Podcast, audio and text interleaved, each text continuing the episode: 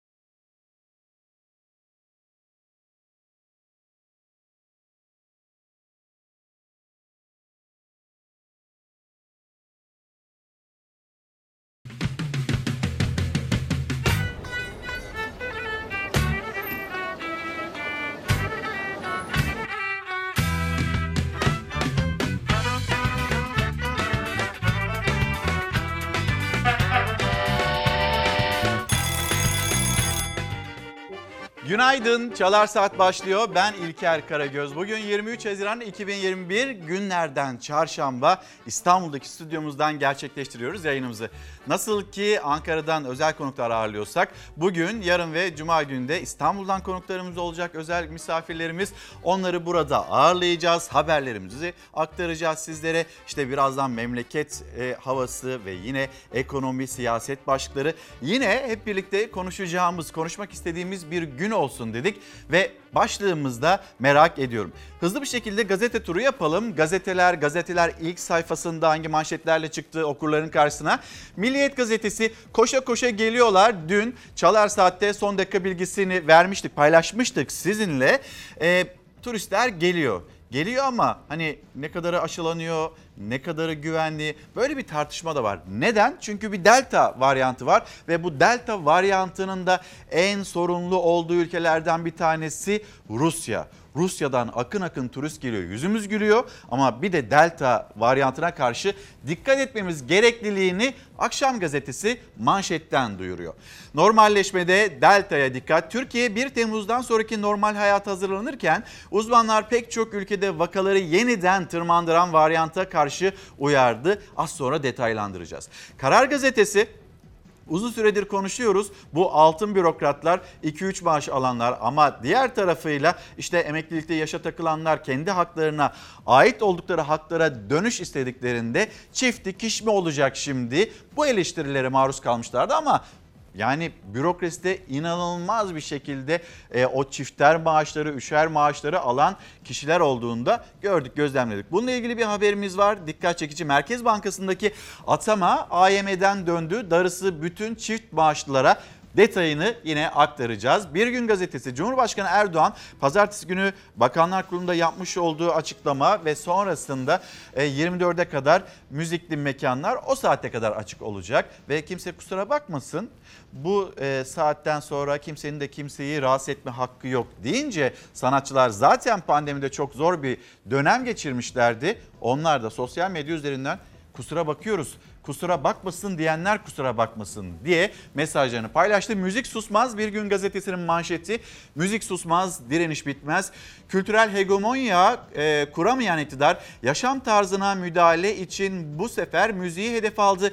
Müzisyenler ve halk sivil itaatsizlik çağrısı yaptı bir gün gazetesinin manşeti.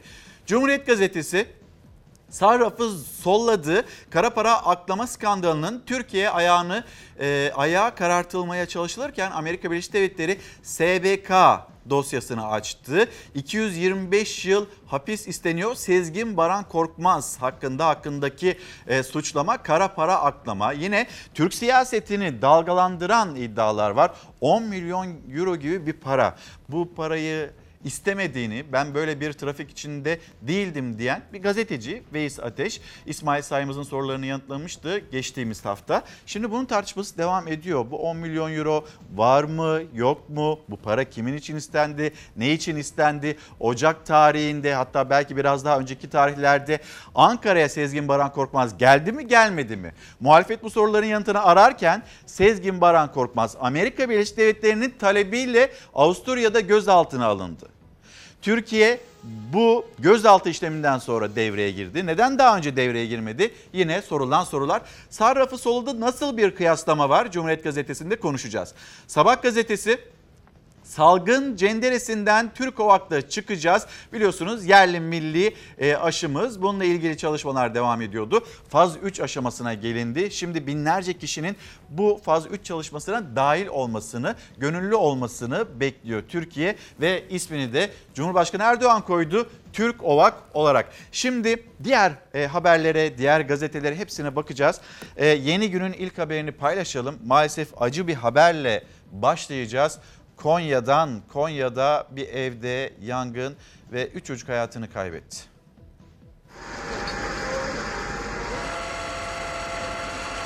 Elektrikli sobadan çıkan kıvılcımlar bir evi küre çevirdi. Çıkan yangında 4 yaşındaki ikiz kardeşler ve onların 2 yaşındaki kardeşi hayatını kaybetti. Yürek yakan haber Konya'dan geldi. Kağıt toplayıcılıkla geçiren Suriyeli ailenin yaşadığı iki katlı müstakil evden gece saatlerinde dumanlar yükseldi. 21 yaşındaki anne ve 23 yaşındaki baba dumanları fark edince hemen dışarı çıkıp yardım istedi. O sırada 3 çocukları evin üst katındaydı. Yardım çabalarına rağmen 4 yaşındaki ikiz kardeşler Ayşe ve Fatma ile 2 yaşındaki kardeşleri Nuran yangında can verdi. Alevlerin küre çevirdiği evden 3 çocuğun yansız bedeni çıkarıldı. Acılı aileyi çevredekiler sakinleştirmeye çalıştı. Sözlerin, kelimelerin bittiği o anda. Soğutma çalışması yapan itfaiye ekipleri ilk değerlendirmelerinde yangının çocukların ısınması için kullanılan elektrikli sobadan çıktığını tespit etti. Nabi abi günaydın. Giyim, kuşam, renkler çok dikkatlisiniz. Ee, Suzan Hanım Günaydınlar, selamlar, teşekkürlerimizi iletelim Antalya'ya Mahmut Necat Yavuz aracılığıyla. Merak ediyorum başlığı altında bugün konuşuyoruz. Mesajlarınızı da bekliyoruz. Kendi hayatınıza dair. Ve yine hemen bir dışarıyı gösterelim. Memleket havasını birazdan paylaşacağız ama İstanbul'da yeni günün nasıl başladığının bilgisini en azından şu an itibariyle paylaşmış olalım. Belki dışarıya çıkacaklar, işlerine gidecek olanlar vardır. Hadi belki de değil zaten gidecek olanlar var. Hemen şöyle bir dışarıyı gösterelim. İstanbul'da biraz böyle sisli ama sakin bir gün olduğunun bilgisini haberini yine e, sizlerle izleyicilerimizle paylaşalım. Bugün hava sıcaklığı en yüksek 23 derece olacak. İstanbul'da öğleden sonra bir yağış beklentisi var. Saat 1 gibi 2 gibi dışarı çıkarken bu uyarımızda yine e, aklınızda olsun hatırlatmış olalım. Yeni Çağ Gazetesi, Yeni Çağ Gazetesi'nde turistlere PCR zorunlu olmalı. Profesör Doktor İsmail Balık'ın bir uyarısı. Tekrar söyleyelim bir delta varyantı var. Yani dünyanın pek çok ülkesinde işte aşılar yapıldı, maskeler atıldı, kafeler, restoranlar açıldı. Ama bir de Hindistan kaynaklı delta varyantı var. İngiltere şimdi acaba tedbirleri yeniden mi sıkılaştırsak diye düşünüyor. İsrail'e baktığımızda İsrail yeniden maskeleri biz attık ama bu galiba tam da zamanlama olarak uymadı. Maskeleri yeniden mi taksak diye düşünürken biz yine varyantın en etkili olduğu ülkelerden birisinden turistler geliyor. Rusya'dan turistler geliyor. Büyük bir heyecanla onları kucaklamaya gayret ediyoruz. Ama onlar ne kadar PCR testi yapıyor?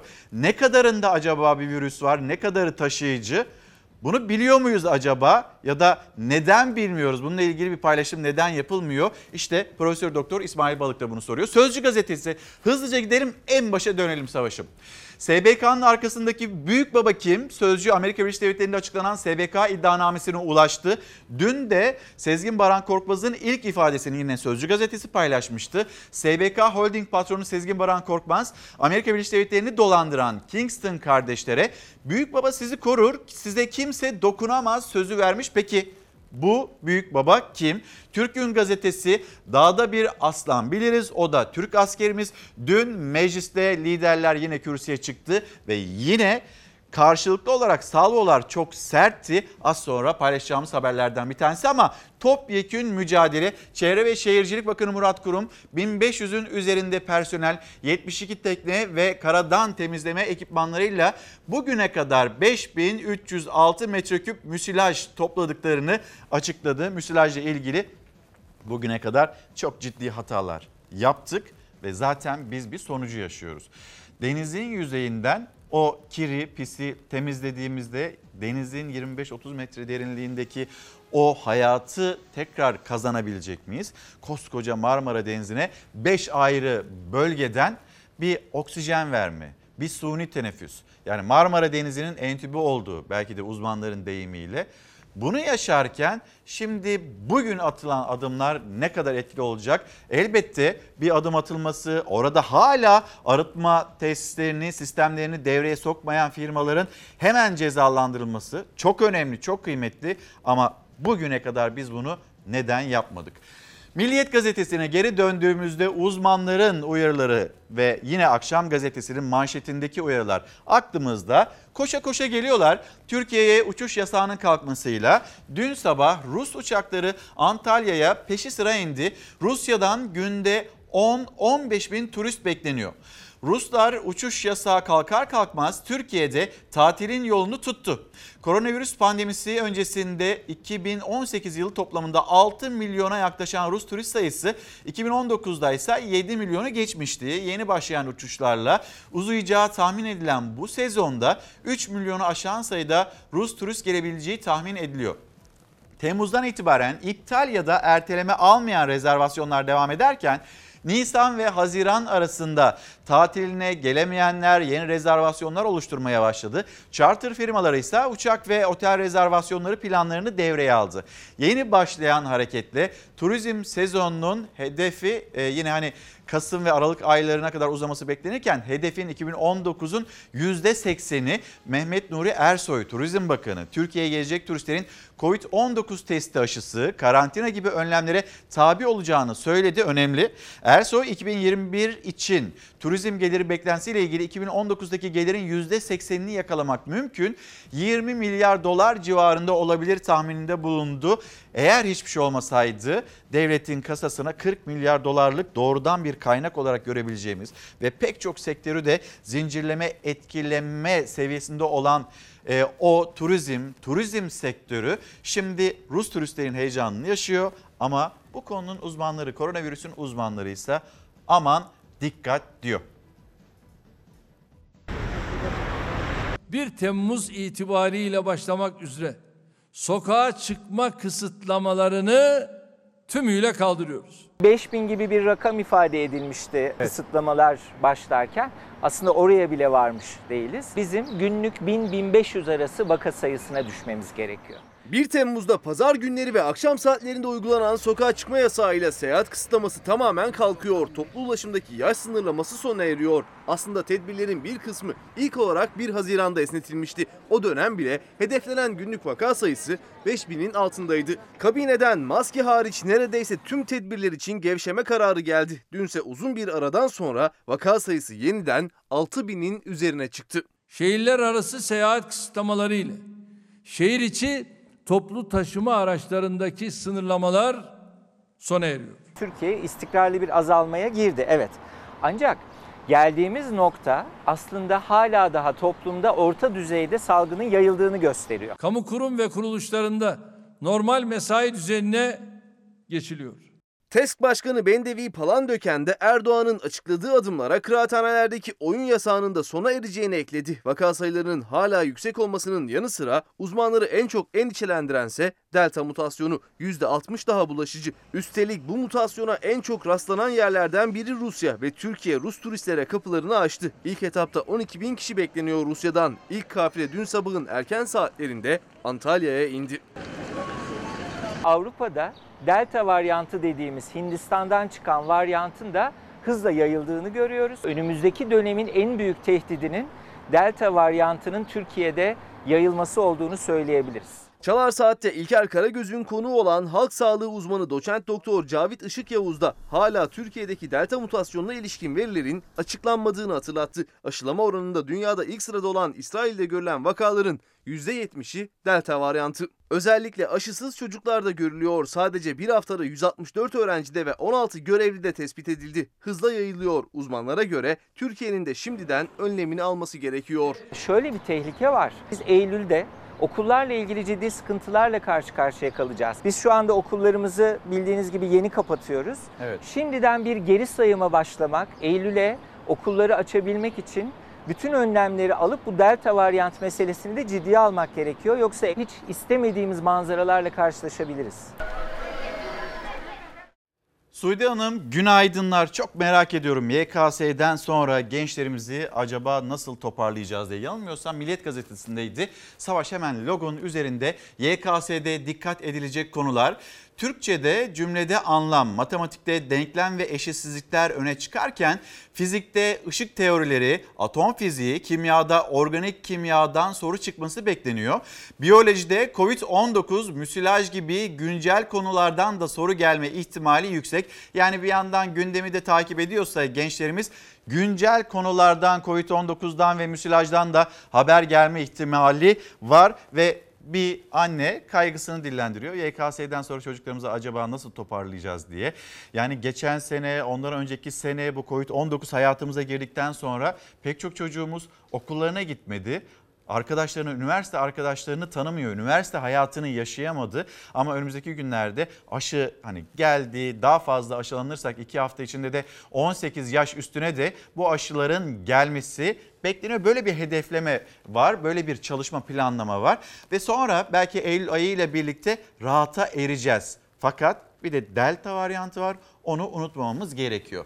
Milliyet gazetesinde hemen bir Saros yaşıyor manşeti başlığı. Salya'ya inat Saros yaşıyor. Marmara'daki felaketin Ege'ye de ulaşması dikkatleri turizm cenneti Saros körfezine çevirmişti. Ege'nin en tuzlu ve yüksek oksijen içeren sularını barındıran Saros'a akıntılarla giren e, deniz salyasının yıkıcı etkisinin uzun sürmediği deniz çayırı, gorgon ve mercanlar üzerinden güneye gittiği gözlendi. Yani oradan gitse yine başka bir denizimize ulaşıyor. Bu arada e, Eceabat Belediye Başkanı Saim Zileli o da bir yandan e, o tarihi yarım adada çalışmalarına devam ediyor. Bir yer yandan da Kabatepe orada bir orman kampı vardı eskiden. Şimdi Kabatepe'deki o kamp belediyeye devroldu ve belediye de orada ciddi güzelleştirme çalışmaları yapmış, temizlik çalışmaları yapmış. Bunun bilgisini paylaşmıştı.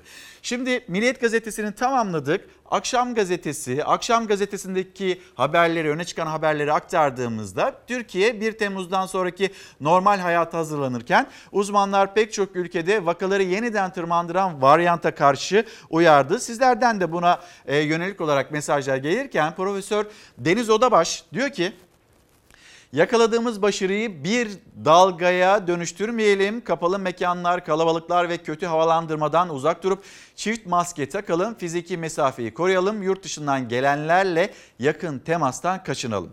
Profesör Mustafa Çetiner de özellikle Delta orijinal Covid'den iki kat, İngiltere varyantından %60 daha bulaşıcı.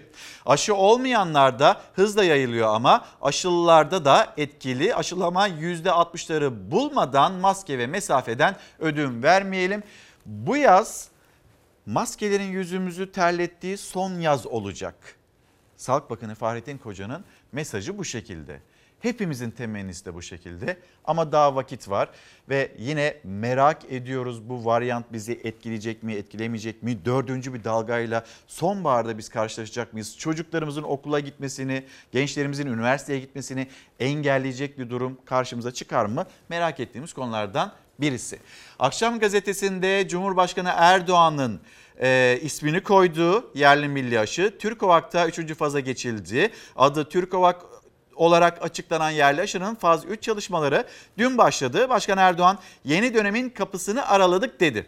Türkovak aşısının etkinliğinin ölçüleceği faz 3 çalışmaları Türkiye dışında Azerbaycan, Macaristan, Polonya ve Özbekistan'da da yürütülecek. Yani bir 15 bin kadar gönüllüye ihtiyacı var. Faz 3 çalışmasının hem takip edilmesi hem de tamamlanabilmesi için. Sadece Türkiye'den gönüllüler olmayacak gördüğümüz üzere Azerbaycan, Macaristan, Polonya ve Özbekistan'dan da bu sürece bilimsel çalışmaya katılacaklar var.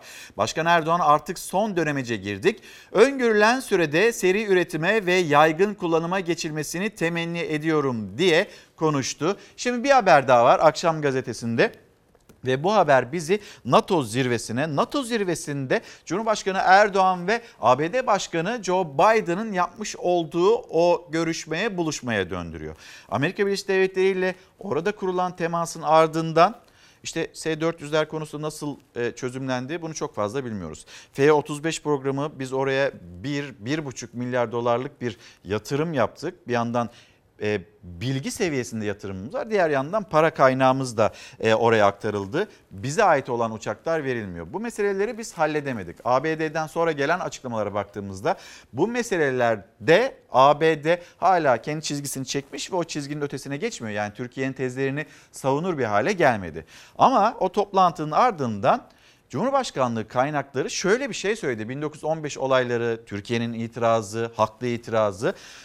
ABD bir karar almıştı kendi kongresinde, senatosunda ve biz bunu soracağız, biz bunu konuşacağız dediğimizde hamdolsun dedi Cumhurbaşkanı Erdoğan hani bu soru sorulduğunda kendisine hamdolsun gündeme bile gelmedi. Cumhurbaşkanlığı kaynakları görüşme o kadar güzel geçti ki gündeme bile gelmedi. Ya bizim bunu konuşmamıza gerek bile kalmadı o kadar iyi geçti denilmişti Cumhurbaşkanlığı kaynaklarından. Şimdi işte Amerika Birleşik Devletleri'nin YPG'si. Şimdi o kadar iyi geçti ki FETÖ konusunda ne oldu bilmiyoruz. Suriye'de hani bir terör devleti buraya yığılan yığınaklar, mühimmatlar bununla ilgili bir adım atılıyor mu? Hani burada da bir ilerleme yok ki zaten bunu Cumhurbaşkanı Erdoğan iki yüzlülük var terör konusunda. Bir terör örgütünü yenmek için diğer terör örgütü destekleniyor diye. İşte o iyi dediğimiz yeni bir kapı araladığımız beyaz, bir sayfa açmaya çalıştığımız Amerika Birleşik Devletleri. Türkiye'nin uyarılarına rağmen Amerika Birleşik Devletleri'nin destek verdiği terör örgütü PKK-YPG'nin kirli yüzü bir bir ortaya çıkıyor. Ee, Irak Kürt bölgesel yönetimine teslim olan PKK'lı İnan Çelik, Duhok'ta 5 peşmergenin öldüğü saldırıda kullanılan roketin Suriye'nin kuzeyinden getirildiğini itiraf etti. Suriye'den Türkiye'ye girmeye çalışan PKK'lı Ali İbrahim, Mardin'de yakalandı çantasındaki kek ve çikolata paketlerinde patlayıcı ele geçirildi. PKK Barzani yönetimine yakın olan ve saldırılarına yönelik eleştiriler getiren Kürdistan 24 televizyonun Suriye'deki ofisini kapattı. Şimdi harika bir ilişki içinde olacağız inşallah. Böyle temenniler de dillendiriliyor ama işte o Amerika Birleşik Devletleri. Hemen altta bir haber daha üst düzey PKK'lı Süleymaniye'de imha edildi. MIT buldu, Türk Silahlı Kuvvetleri vurdu.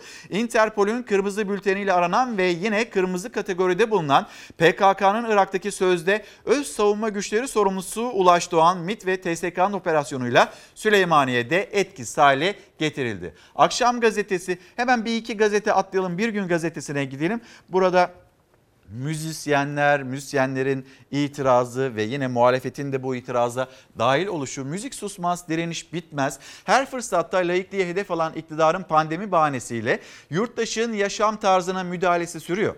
AKP'li Cumhurbaşkanı Erdoğan'ın Dünya Müzik Günü'nde kusura bakmayın gece kimsenin kimseyi rahatsız etme hakkı yoktur ifadeleriyle duyurduğu saat 24'ten sonra müzik yasağı halka kendi hayat biçimlerini dayatmalarının en net göstergesi oldu. Kararın ideolojik olduğunun altını çizen yüz binlerce kişi kusura bakıyoruz paylaşımı yaptı. Salgında ciddi mağduriyet yaşayan sanatçıların sorunlarını görmezden gelindiğine dikkat çeken sektör temsilcileri sivil itaatsizlikte hemfikir MÜYAP Genel Koordinatörü Forta bu kanunsuz açıklamanın üstüne gitmek gerek dedi. Şimdi toptan yasaklamak yerine bir takım düzenlemelerle bir yol alınamaz mıydı? Ya da bir takım denetlemelerle yol alınamaz mıydı? Ya da şimdi bu cümle kuruldu. Bu cümleden geri adım atılır mı atılmaz mı sizce? Müzikle ilgili sınırlamayı da daha ileri bir saat olan 24'e çekiyoruz. Kusura bakmasınlar. Gece kimsenin kimseyi rahatsız etmeye hakkı yoktur. Popçular, rockçılar, metalciler, rapçiler, türkücüler, canım gençler. Bugün bir boomer çıktı, müziğimizi yasaklayacağını söyledi. Müzik ruhun dilidir. Ruhsuzlar bunu anlamaz. her konuda yasak kalırken bir konuda yasakta ısrar ediyor görüntüsü bir anda kutuplaşmaya sebebiyet veriyor. Pandemide tüm kısıtlamalar kalkarken Cumhurbaşkanı Erdoğan'ın saat 24'ten sonra müzik yasağı açıklaması, kimsenin kimseyi rahatsız etmeye hakkı yok sözlerine muhalefet ideolojik, kutuplaştırıcı, yaşam hakkına müdahale diyerek ses yükseltti. Cumhurbaşkanlığından çarpıtma yanıtı geldi. Yasaklar ideolojik diyoruz baştan beri. Erdoğan rahatsızlıktan bahsedeceksen ülke senden rahatsız. Onu ne yapacaksın? Bu seçimde bu ruhsuza birlikte bay bay diyeceğiz. İdeolojik bir çarpıtmayla müziğin engellendiği şeklinde manipülasyona sarılanlar olmuştur. Sayın Cumhurbaşkanımız dünyada da benzer örnekleri olan bu uygulamaya ilişkin genel bir kaideye işaret etmiştir. çalınan her şeyden rahatsız olmuyor da bula bula müzik çalındığında mı rahatsız oluyor? Yaşam hakkına direkt müdahaledir. Kusura bakmasınlar. Gece kimsenin kimseyi rahatsız etmeye hakkı yoktur. Müzik ruhun gıdası. Ruhu hiç mi gıda istemez insanın? Çifter çifter maaş alan beslemelerin var. Bundan rahatsız olmuyorsun da müzikten rahatsız oluyorsun. Devleti soyanlardan rahatsız olmuyorsun ama müzikten rahatsız oluyorsun. Muhalefet gece 24'ten sonra müzik yasağının pandemiyle mücadeleyle ilgisi olmadığını, yaşam hakkına müdahale olduğunu söylüyor. Türkiye'de kamu düzeni var. Belli saatlerde, belli mekanlarda yüksek sesle müzik yapmanın doğurabileceği rahatsızlığı herkes kendisini kontrol eder, gerekli tedbiri alır. Nevin Hanım günaydın. Acaba emeklilerin zamları ile ilgili ne düşünülüyor? Nasıl bir zam öngörüyor devleti yönetenler merak ediyorum diyor. Enflasyon rakamlarına bakılacak. Vatandaşın yaşadığı hayat pahalılığını tarif etmeyen enflasyon rakamlarına bakılacak. TÜİK nasıl hesapladıysa bir ortalama çıkacak ve emeklilere ya da işçilere o zam teklifleri ya da zam yansıtmaları bu şekilde yapılacak.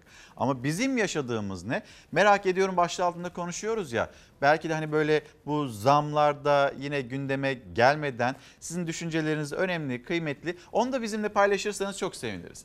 Bir gün gazetesini tamamlayalım. Hemen diğer haberleri de okuyalım Bir gün gazetesinden. Hukuk ve mühendislik gibi 140 bölüm boş kaldı. Cumartesi pazar günü yapılacak YKS'ye girecek adaylar üniversite ve bölüm seçimine de hazırlanıyor. Son veriler iktidarın kadro tarlasına çevirdiği devlet üniversitelerinde diş hekimliği, hukuk, mimarlık, mühendislik gibi 140'a yakın gözde bölümün boş kaldığını ortaya koydu. Üstelik bunlardan 20 tanesini tek bir öğrenci bile tercih etmedi. Memleketin pek çok yerinde üniversiteler açtık. Sonra bu üniversitelerden mezun olacak gençler onlarla ilgili bir gelecek planlaması yapmayı aslında unuttuk. O üniversitelerin kalitesini de bir yerde yükseltemedik. Şimdi öğrenciler bakıyorsunuz hukuk bakıyorsunuz mühendislik ya da diş hekimliği, mimarlık bu alanları tercih etmeyen çocuklarımız var. Ya da o üniversiteye gitmeyen bomboş kalan kontenjanlar. Böyle bir eğitim planlaması olabilir mi? Türkiye'nin geleceği denilen o gençlerle ilgili umut veremezsek bir yol yürüyebilir miyiz memleket olarak? Bunu da yine soralım. Benim merak ettiğim konulardan bir tanesi bu. Dün bir izleyicimiz memlekette işsizlik yok, iş beğenmemezlik var demişti. Ona destek veren bir başka izleyicimiz valla ben e, işçi arıyorum ama gençler benim teklif ettiğim maaşı beğenmiyorlar demişti. Yani iş vara geliyor iş. İş var mı yok mu? Merak ediyorum. Yine size sorayım. Ee, yine konuşacağımız konulardan bir tanesi olsun. Siz işi beğenmediğiniz için mi ya da parayı beğenmediğiniz mi iş bul, için mi iş bulamıyorsunuz yoksa memlekette istihdam aralığını e, aralığı çok daraldığı için mi iş bulamıyorsunuz? Bu soruyu bir kez daha sorayım. Dün konuştuk ama bugün de devamını getirelim. Öylece bırakmayalım. Bir gün gazetesinden 3. haberimiz sözde yoksul yurttaşa yardım sağlayacaktık. Kim? Borç batağında olan Esenler Belediyesi'nin yoksula yardım sözlerinin büyük bölümünün tutulmadığı ortaya çıktı. 17 bin kişiye sosyal yardım yapmayı hedefleyen belediyenin icraatı 3838 kişiyle sınırlı kaldı. Bir diğer hedef 1400 yaşlı ve engelli yurttaşa ev temizliği ve evde berberlik hizmeti sözü de tutulmadı. Faydalanan yurttaş sayısı 42'de kaldı. Şimdi seçimden önce verilen sözler, vaatler havada uçuşuyor. 17 bin kişiye sosyal yardım yapma hedefi ama belki de bilemiyorum pandemi şartlarında e, denk gelmemiştir ya da pandemiyle birlikte e, başarılamayan hedefler arasına girmiştir. 17 binden e, sonra hani böyle bir hedeften sonra 3838 kişiyle sınırlı kalmış. Yine verilen diğer sözlerde tutulamamış. Şimdi hem bir yandan gözüm sizlerden gelen mesajlarda onlara bakmaya çalışıyorum. Diğer yandan da bir işten çıkarma yasağı 30 Haziran tarihinde son bulacak. Zaten memlekette ciddi bir işsizlik yaşanıyor. Hani gençlerimizden bahsettik. Gençlerimiz memleketimizde 4 gençten birisi işsiz. Çalışabilenler onlarla ilgili de ciddi bir sorun, ciddi bir kaygı, endişeli bir bekleyiş. Acaba hükümet devreye girer de yeni bir düzenleme yapar mı? E, işten çıkarma yasağı ile ilgili diye bunun hatırlatmasını yaparak yaparak devam edelim. Yani en az 6 ay çalışmadık. Bütün arkadaşlarımız mağdur oldu. Bu işten çıkartma yasağı bittiği zaman işlerimiz nasıl olacak? Eski kadar müşteri yok. İşletme zaten kendi kendini zor çeviriyor. İşveren de iş yapamıyor. E bizi işten atacak. Yani maaşlarımız da veremeyecek. Tazminatımız var ama iş, adamın işi olmayınca ne yapabilirim işverenin? Hiçbir şey talep edemem değil mi? Dükkanlar uzun süre kapalı kaldı. Esnaf borç biriktirdi. Yasak kalksa da hala salgın öncesine dönülemedi. Müşteri az kasaya giren para borçları bile etmiyor. Çalışanlar da bu durumun farkında. İşsizlik çanları ötelensin diye tek umut işten çıkarma yasağının uzatılmasındaydı. Kabineden o karar çıkmadı. Diske göre 30 Haziran'dan sonra yüz binlerce çalışan işsiz kalabilir. Çünkü aynı tarihte işsizlik fonundan karşılanan kısa çalışma ödeneği ve ücretsiz izinde sona eriyor. 2,5 milyondan fazla işçi işverenler tarafından ücretsiz izne çıkartıldı. Haziran ayı sonu itibariyle işten çıkarma yasağının ve kısa çalışma uygulamasının sonlandırılması ise yaşanan bu gelir kaybını ve işsizliği çok daha ciddi bir biçimde olumsuz etkileyecektir. Salgın önce 25 kişi çalışıyordu. Şu anda 12 kişi çalışıyor. Ücretsiz izindeler. İşte bu ay sondur. Kısa çalışma izinleri e, sondur bu ay. Ne yapacağız bilmiyoruz. Görüyorsun e, işler güçler de yoktu zaten. Böyle giderse 6'ya indireceğiz herhalde. Salgından önce 25 çalışanı olan bu restoranda işletme müdürü çalışan sayısını 6'ya indirmeye hazırlanıyor. 30 Haziran'dan sonra pek çok çalışanı aynı risk bekliyor. Başka ne yapabiliriz ki? Personel gideri de bayağı yüksekte. Böyle giderse kapatıp gideceğiz. Ne yapamayız? Yani e, sizce ne yapabiliriz? Yani şu anda görüyorsun. Normal bu saatlerde yer yoktu. Buraya yani öğle servisinde doluyordu buralar. Salgın boyunca kapalı kalan borç yükü altındaki işletmeler açıldılar ancak iş yapamıyorlar.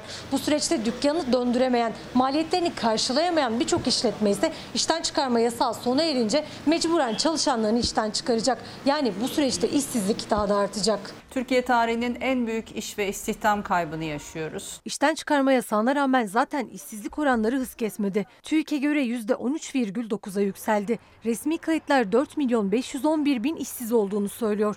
Endişe daha da artması yönünde. Çalışanları şimdiden iş bulamama korkusu sardı. Zaten bir sürü iş eleman çıkardık. Burada 30 kişiye yakın çalışıyordu. Şu an 20 kişi yok. Yani her an işten çıkartabilirler yani. Ee, iş yok, iş yok, hiç hiç yok. Mesela şu an saat kaç? Saat 2-3'tür. Normalde burası doluydu. Şu an bomboş. Hiç kimse gelmiyor yani. Siyasetin konuştuğu yanıtsız kalan iddialar bu başlığa geçeceğiz. Cumhuriyet Gazetesi seçtiğimiz diğer haberler ve manşete öyle dönelim. Hemen Aşısız Ruslar akın akın geliyor. Rusya'nın Türkiye'ye yönelik uçuş yasağını kaldırmasının ardından ilk Rus turistler dün gelmeye başladı. Rusya'daki düşük aşılanma oranı ve ülkede giderek yayılan delta varyantı kaygı veriyor. Uzmanların delta uyarısını bir kez daha dillendirmiş oldum. Geçmişe garanti İktidar yabancı yatırım için girişimcilere geniş olanaklar sağlıyor. Ekonomi ve yargıya güvensizlik nedeniyle Türkiye'den uzak duran yatırımcılar için uluslararası doğrudan yatırım stratejisi belgesi hazırlandı. Uluslararası girişimciler için kamu özel işbirliği özelleştirme projeleri hazırlanacak. Turizm bölgelerindeki taşınmazlar yatırıma açılacak. Yabancı kişilere ve ailelerine ikamet ve çalışma izninde öncelik tanınacak. Arazi varlığı yatırımcıyla paylaşılacak. Yatırımcı aleyhine hükümlerin geçmişe yürümezliği garanti altına alınacak. Geçmişte bir sorun yaşadıysa yatırımcı bakmayacağız biz ona. E, hani varsa paranız Türkiye'ye güzel de olur Türkiye için. Burada istihdam da sağlarsınız. Biz de biraz kolaylık sağlarız. Gelin yatırımınızı yapın anlamına gelen bir düzenleme mi acaba? Kamuyla uyuşmazlıkları çözmek için yatırım ombusmanlığı oluşturulacak. Şimdi bunlarla uğraşacağımıza mesela ekonomide, yargıda, yapısal dönüm, e, dönüşümlere bir yol alsak, hani buraları düzelsek, yargıya bir güvensizlik, yargıya olan güvensizlik meselesini biz bir halletmeye çalışsak, yabancı yatırımcı ya ben Türkiye'ye giderim, yatırımımı yaparım, nasıl anlaştıysam karşılığında o şekilde alırım. Türkiye'nin ekonomisi de güçlü, yargısı da güçlü. Bir sorun yaşarsam yargıya gittiğimde haklıysam hakkımı da alırım diye düşünen yatırımcı bu tür şeylere bakmaz. Gelirdi. Ama şimdi bakıyorsunuz yatırım, ombusmanlığı, geçmişe geçmişe yönelik yürümezlik vesaire vesaire bu tür düzenlemeler. Yani günü kurtarma. Hani nasıl müsilaj hani denizin altında asıl mesele problem orada. Denizin altını halletmemiz gerekiyor. Ama biz ne yapıyoruz? Görüntüyü kurtarıyoruz. Müsilaj denizin üzerindeki temizliği yapıyoruz. Bu da aslında benzer bir şey. Sarrafı solladı. Kara para aklama skandalının Türkiye ayağı karartılmaya çalışılırken Amerika Birleşik Devletleri SBK dosyasını açtı. Amerika Birleşik Devletleri hazinesini dolandıran Kingston kardeşlerin paralarını aklamakla suçlanan Sezgin Baran Korkmaz hakkındaki iddianame açıklandı. Korkmaz'ın 225 yıla kadar hapsi istendi. Hukukçular Korkmaz'ın da hakkında 75 yıl hapis istemiyle dava açılan Rıza Sarraf gibi bildiklerini anlatacağını, skandalın Türkiye ayağının da ortaya çıkacağını öngörüyor. Amerika Birleşik Devletleri'ndeki iddianameye göre Korkmaz Kod adı büyük baba olan hükümet yetkilisiyle sağlam ilişkileri olduğunu belirterek Kingston kardeşlere güvence vermiş. Büyük babanın ülkesi iddianamede yok. Gelişmeleri değerlendiren CHP, ABD temsilcisi Özcan, Amerika Birleşik Devletleri'nin Korkmaz'ın iadesi için Avusturya ile pürüzleri kaldırdığını söyledi. Yani Şimdi Amerika Birleşik Devletleri Sezgin Baran Korkmaz'ı alacak. ABD mahkemeleri, yargısı, savcıları ne oldu siz nasıl yaptınız? Bu iddialar nedir? Kara para aklama iddiaları. Kingston kardeşler kimdir? Türkiye'deki ayağı kimdir? Merak ediyoruz. Büyük baba kimdir Türkiye'de? İşte bunların hepsini soracak. Cumhuriyet gazetesinden sonra Sözcü gazetesini de sonra verelim. Aslında benzer bir manşetti. Sözcü gazetesini sonraya bırakalım. Siyasetteki hani o yanıtsız kalan iddialara bir bakalım. 10 bin dolar alan siyasetçi kim? Hani kulislerde konuşulan bir isim var ama kim? Hani İçişleri Bakanı'nın söylemesi ya da yargının o ismi de baz alıp harekete geçmesi gerekiyor. Bir de 10 milyon euro gibi paradan söz ediliyor. Ara bulucular varmış onlar bunlar devreye girmişler. Bu para nedir? Kim için bu para isteniyor? Ankara'da klikler deniyor. Ankara'daki klikler kim? Merak ediyoruz. 10 bin doları da soruyor. Çık Adam gibi cevap ver. Adam gibi cevap vermezsen adam değilsin. Ayda kime 10 bin dolar para gönderiyorsa hangi siyasetçiye? Oradan sor. Her ay 10 bin dolarlık rüşveti alan siyasetçiyi hiç merak etmedin mi Sayın Bahçeli? Kim bu siyasetçi diye sormadın mı Sayın Bahçeli? İçişleri Bakanı Süleyman Soylu'nun açıkladığı Sedat Peker'den ayda 10 bin dolar alan siyasetçi için Kılıçdaroğlu Cumhur İttifakı ortaklarına seslenirken Cumhurbaşkanı'nın son Azerbaycan seyahatinde yanında olan gazetecilere de yüklendi. Bir siyasetçi her ay 10 bin dolar rüşvet alıyor. Bir gazeteci bu soruyu soramıyor. Ya uçaktasın. Niye sormuyorsun? Hazır Erdoğan da orada. Her şey yargı tarafından araştırılıp tüm yalanlar, iftiralar ortaya dökülecektir. Esnaf kardeşime soruyorum. Borcunu ödemedin diye icra memuru kapına geliyor. Ama 750 milyon dolar tokatlayan adama hiçbir şey olmuyor. Firari Sedat Peker'in dile getirdiği Demirören grubuna Ziraat Bankası'ndan 750 milyon dolarlık kredi kullandırıldı ve Demirören'in bu krediyi ödemediği iddiası için Ziraat Bankası izliyoruz demişti. CHP lideri ödenmeyen o krediyi de hatırlattı. Peker'in uyuşturucu ticaretinden cinayete kadar diğer iddialarını da. Kendi partisinde uzun yıllar çalışmış. Cemil Çiçek soruyor. Öyle bir şey olamaz diyor. Bugüne kadar Erdoğan çıkıp bir cümle kurdu mu? Bir cümle. Kara para aklama, dolandırıcılık ve soruşturmaları etkileme suçlarından Amerika'da hakkında iddianame hazırlanan Sezgin Baran Korkmaz'ın Avusturya'da yakalanmasıyla ilgili de iktidar cephesinden bir açıklama yok. Bu kişinin yurt dışına çıkmadan önce ziyaret ettiği yerde İçişleri Bakanlığı. Sezgin Baran Korkmaz'ın yurt dışına çıkmadan bir gün önce kendisiyle görüştüğü iddiası karşısında İçişleri Bakanı da sessiz. Hakkında dolandırıcılık ve kara para aklama soruşturmasına rağmen Baran Korkmaz'ın mal varlıkları üzerindeki tedbir ve yurt dışı yasağı nasıl kalktı tartışması da sürüyor. 5-11-2020 tarihli Mali Suçlar Araştırma Kurulu Başkanlığı'nın yazısı ve tüm dosya kapsamında yapılan değerlendirmede somut bulguların soruşturmada gelinen aşamada tespit olunamadığı, el konulan gerçek ve tüzel kişilerin mal varlıkları üzerindeki tüm tedbirlerin kaldırılmasına. İstanbul 3. Suç Ceza Hekimliği Masa'nın 5 Kasım tarihli yazısına istinaden Baran Korkmaz'ın mal varlıkları üzerindeki tedbirin kaldırılmasına karar vermişti. Masaksa 5 Kasım tarihli bir raporumuz yok dedi. Bu kişinin masak raporu olmadan tahliye edilmesini isteyen de başsavcı vekili. Bu işlerin başında kim var? Bu talimatları kim veriyor? Hakkında soruşturma olmasına rağmen 6 Kasım 2020 tarihinde önce Baran Korkmaz'ın mal varlıkları üzerindeki tedbir kalktı, 10 gün sonra da yurt dışına çıkış yasağı. Baran Korkmaz'ın yurt dışına kaçışına imkan veren o kritik kararlar nasıl alındı? Muhalefet yanıt arıyor. Savaş sana zahmet şimdi çokça mesaj da geliyor. Gazete Pencere'de gençler, genç işsizlikle ilgili bir siyasetçinin değerlendirmesi var. Onu paylaşalım. Bir izleyicimiz diyor ki 3 kişinin yapacağı işi tek kişiye yaptırmaya çalışan patron topluluğu olduğu sürece kusura bakmasınlar işi beğenmiyoruz diyor. E, herkes okuyacak diye bir şey yok çünkü esnaf çırak kalfa bulamıyor. Doğru söylüyorsunuz Esma Hanım hatta bununla ilgili meslek liseleri, meslek liselerini kalkındırmayla ilgili bir takım çalışmalar hatta iş dünyasının da desteklediği çalışmalar vardı. Herkes doktor olacak, herkes öğretmen olacak diye bir kaide yok. Doğru ama bir yandan da öğretmen olarak e, yetiştirdiklerimizi hani atayamadığımızda, sağlıkçı olarak yetiştirdiklerimizi garson olduğunu gördüğümüzde hani işsizlik çok ciddi, çok vahim seviyelere gelmiş diye düşünüyoruz ama bilmiyorum siz ne düşünüyorsunuz? Yoksulluk sınırının bile altında maaş önerilen 12 saat e, çalışma düzeni hani beğenmiyorsak bir takım gerekçeleri var. Biraz da bize iş teklif edenlere bakın. Onların hani art niyetine, vicdansız tavırlarına, bizi hani böyle köle gibi çalıştırma gayretlerine onlara da bakın. Hani gençler iş beğenmiyor, oh ne güzel. Gençler parayı beğenmiyor, oh ne güzel. Ama bir de onlara da bakın hatırlatması. Leyla Hanım bakın bu çok önemli. Diyor ki iş var mı diye sordunuz. Kızım Korece ve İngilizce mezunu. CV'sini vermediği yer kalmadı. Garsonluk yaptı. Şimdi birkaç öğrencisi var. Ders veriyor. Dayın yoksa iş de yok. Torpil yoksa işte yok. Gençler işsiz nasıl evlensin? Cumhurbaşkanı Recep Tayyip Erdoğan babalar gününde buluştuğu gençleri. Şimdi yeni moda başladı. 30 yaştan önce ne erkekler evleniyor ne kızlar evleniyor diyerek erken evlenme ve en az 3 çocuk tavsiyesinde bulunmuştu. Deva Partisi lideri Ali Babacan partisinin Afyonkarahisar'da ilçe başkanlığı binası açılışında konuştu. Erdoğan'ın evlenin tavsiyesine tepki gösterdi. Babacan lafa gelince gençlere nasihatlerde bulunuyorsunuz da siz gençlerin geçimini ailesinden aldığı harçlıklarla sürdürmeye çalıştığını görmüyor musunuz? Durum buyken gençler nasıl aile kursun? Siz ekonominin çarklarını bozduğunuz için gençler şu anda iş bulamıyor.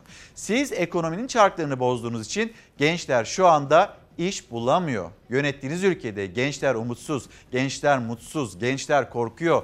Sorumluluğu hiç başka yerde aramayın. Öyle sağa sola sorumluluğu atmaya çalışmayın diyerek Cumhurbaşkanı'na seslenen Babacan, Cumhurbaşkanı'nın tek yetkili olmayı çok istediğini, tek yetkili olunca sorumluluğun da tek olduğunu söyledi. Babacan uluslararası doğrudan yatırımların sonra 20 yılda ilk kez eksiye düştüğünü de hatırlattı. Sonra da ekonomiye dair mesajlar verdi. Gençliğimizin istihdama katılmaları için güven gerekiyor. Gençliğe umut vermek gerekiyor.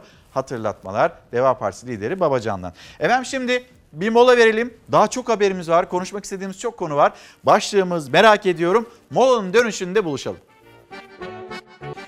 Günaydın bir kez daha. Çalar Saat devam ediyor. Memleket havasıyla buluşturacağız sizleri ama gelen mesajları da okumak istiyorum. Mesela Birol Bey 2825 lira asgari ücret alıyorum ve ben bu asgari ücretle geçinemiyorum diyor. Naciye Hanım 4 yıllık üniversite mezunları işte tekstil fabrikalarında ya da diğer iş yerlerinde çalışıyorlar. Ama patronların niyetinin iyi olmadığını söyleyen izleyicilerimizden birisi. Naciye Hanım, Naciye Soymaz'a da günaydınlarımızı ilettikten sonra hemen bir memleket havası diyelim.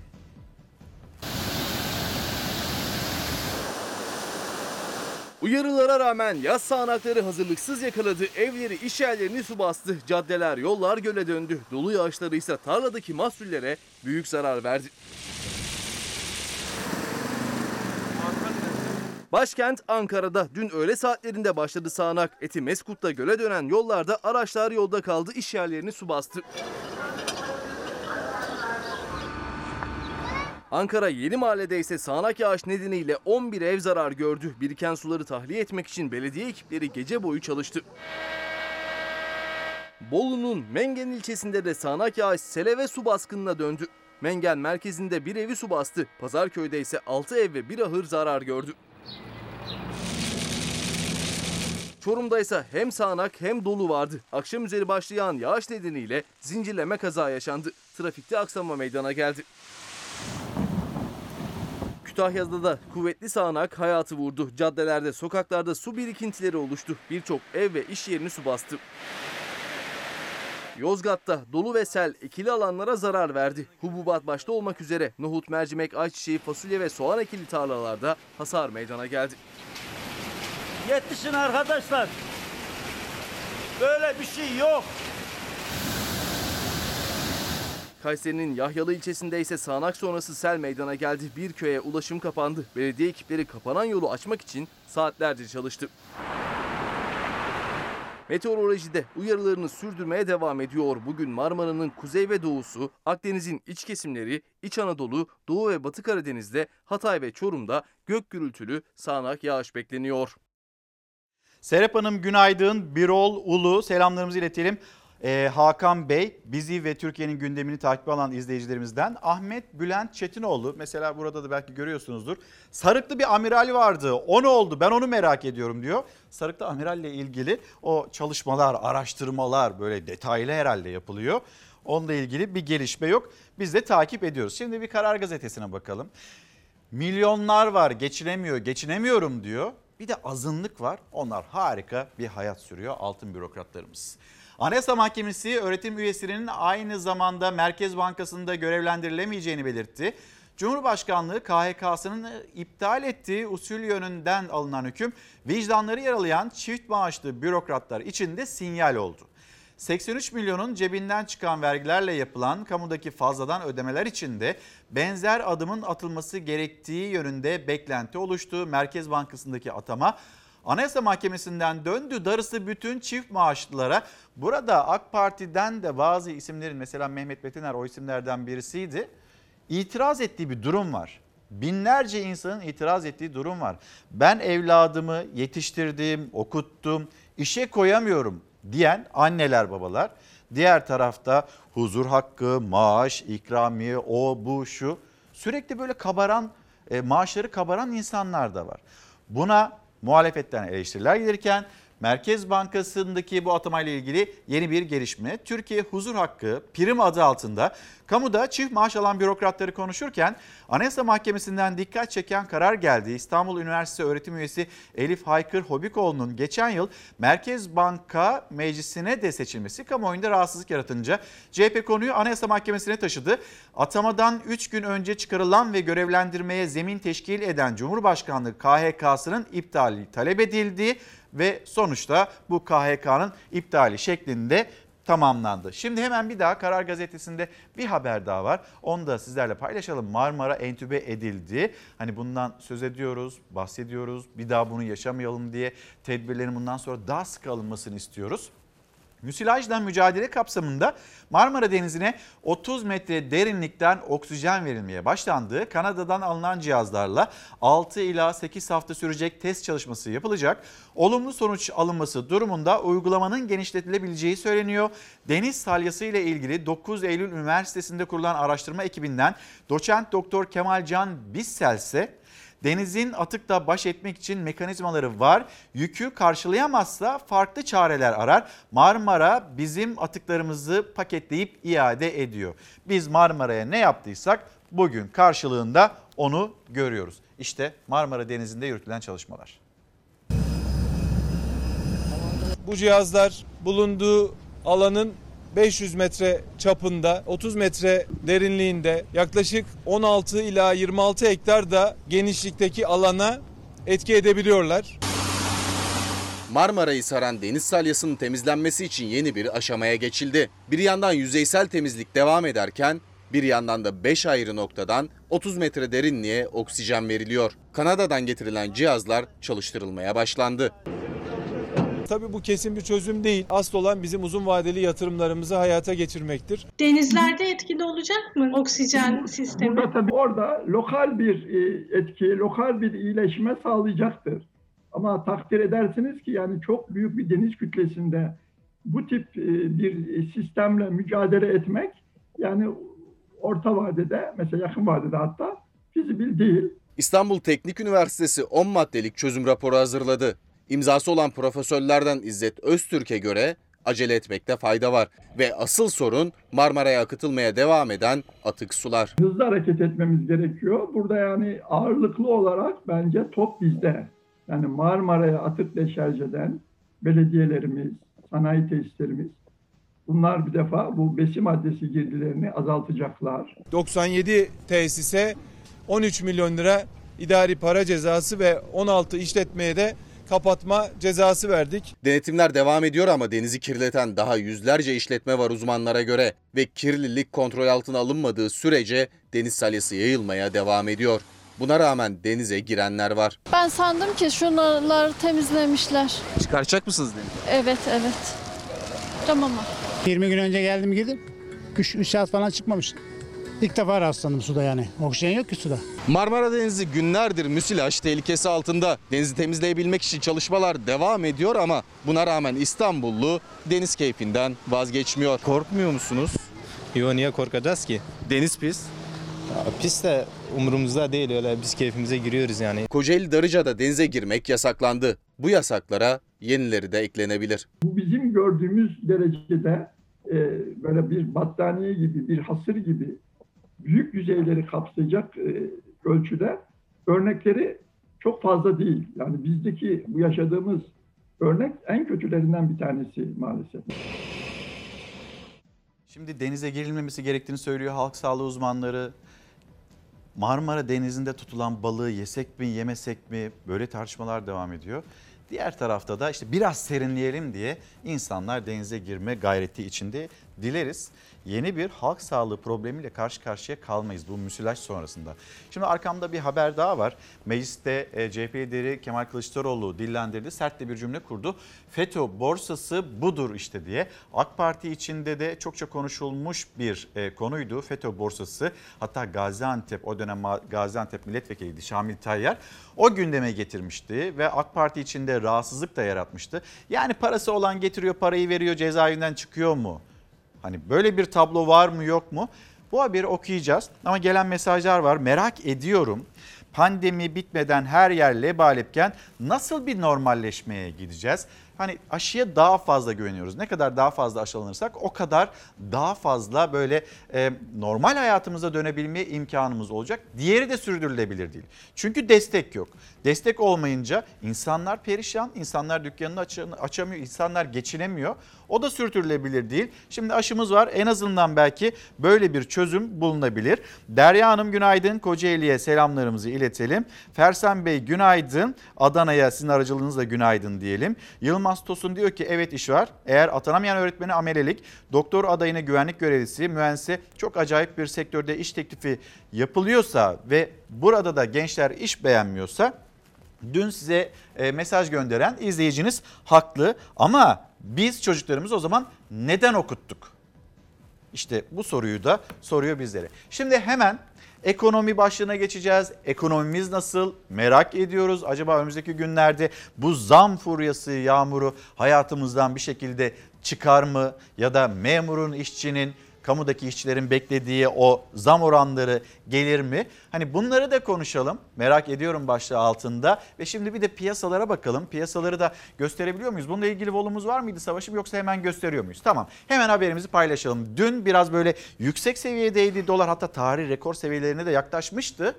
Şimdi biraz piyasalar sanki duruldu.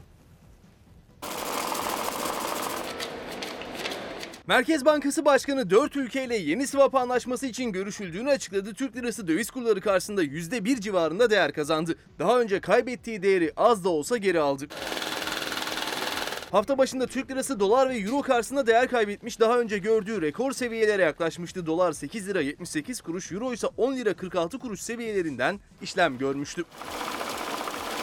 Dün Merkez Bankası Başkanı Şahap Kavcıoğlu Türkiye Bankalar Birliği'ni ziyaret etti. Önemli mesajlar verdi. Türkiye'nin yeni swap anlaşmaları için 4 ülkeyle görüştüğünü ve bunlardan ikisinin çok iyi bir noktaya geldiğini açıkladı. Türk lirasının değerini korumak için gereken adımların atılacağını duyurdu. Rezervin artırılması hedefine sadık olduklarını vurguladı. Merkezden gelen olumlu mesajlar sonrası Türk lirası dolar ve euro karşısında %1 değer kazandı. Dolar çarşamba sabahına 8 lira 65 kuruş, euro ise 10 lira 31 kuruş seviyesinden başladı. Kapalı çarşıda gram altın 494, çeyrek altınsa 812 liradan alıcı buluyor. Emre Bey günaydın. Emre Akçe diyor ki Türkiye yaşanmaz bir yermiş gibi gösterip insanlara niye algı yapıyorsunuz? Emre Bey aslında hani öyle bir algı, öyle bir çabamız yok. Hani biz işimizi yapıyoruz. Biz hani gazetecilik yapıyoruz ve yani bir yere iyi gözükmek için, hoş gözükmek için bir şey yapmıyoruz. Diyorsunuz ki hani Hani Türkiye'yi niye kötülüyorsunuz? Türkiye'yi kötülemiyoruz. Asıl Türkiye'nin meselelerini bir konuşalım. Türkiye'nin meselelerini konuştuktan sonra bunlarla ilgili yönetenleri hani bir karar alma, bir çalışmaya sevk ettikten sonra aslında Türkiye'yi siz o zaman görün.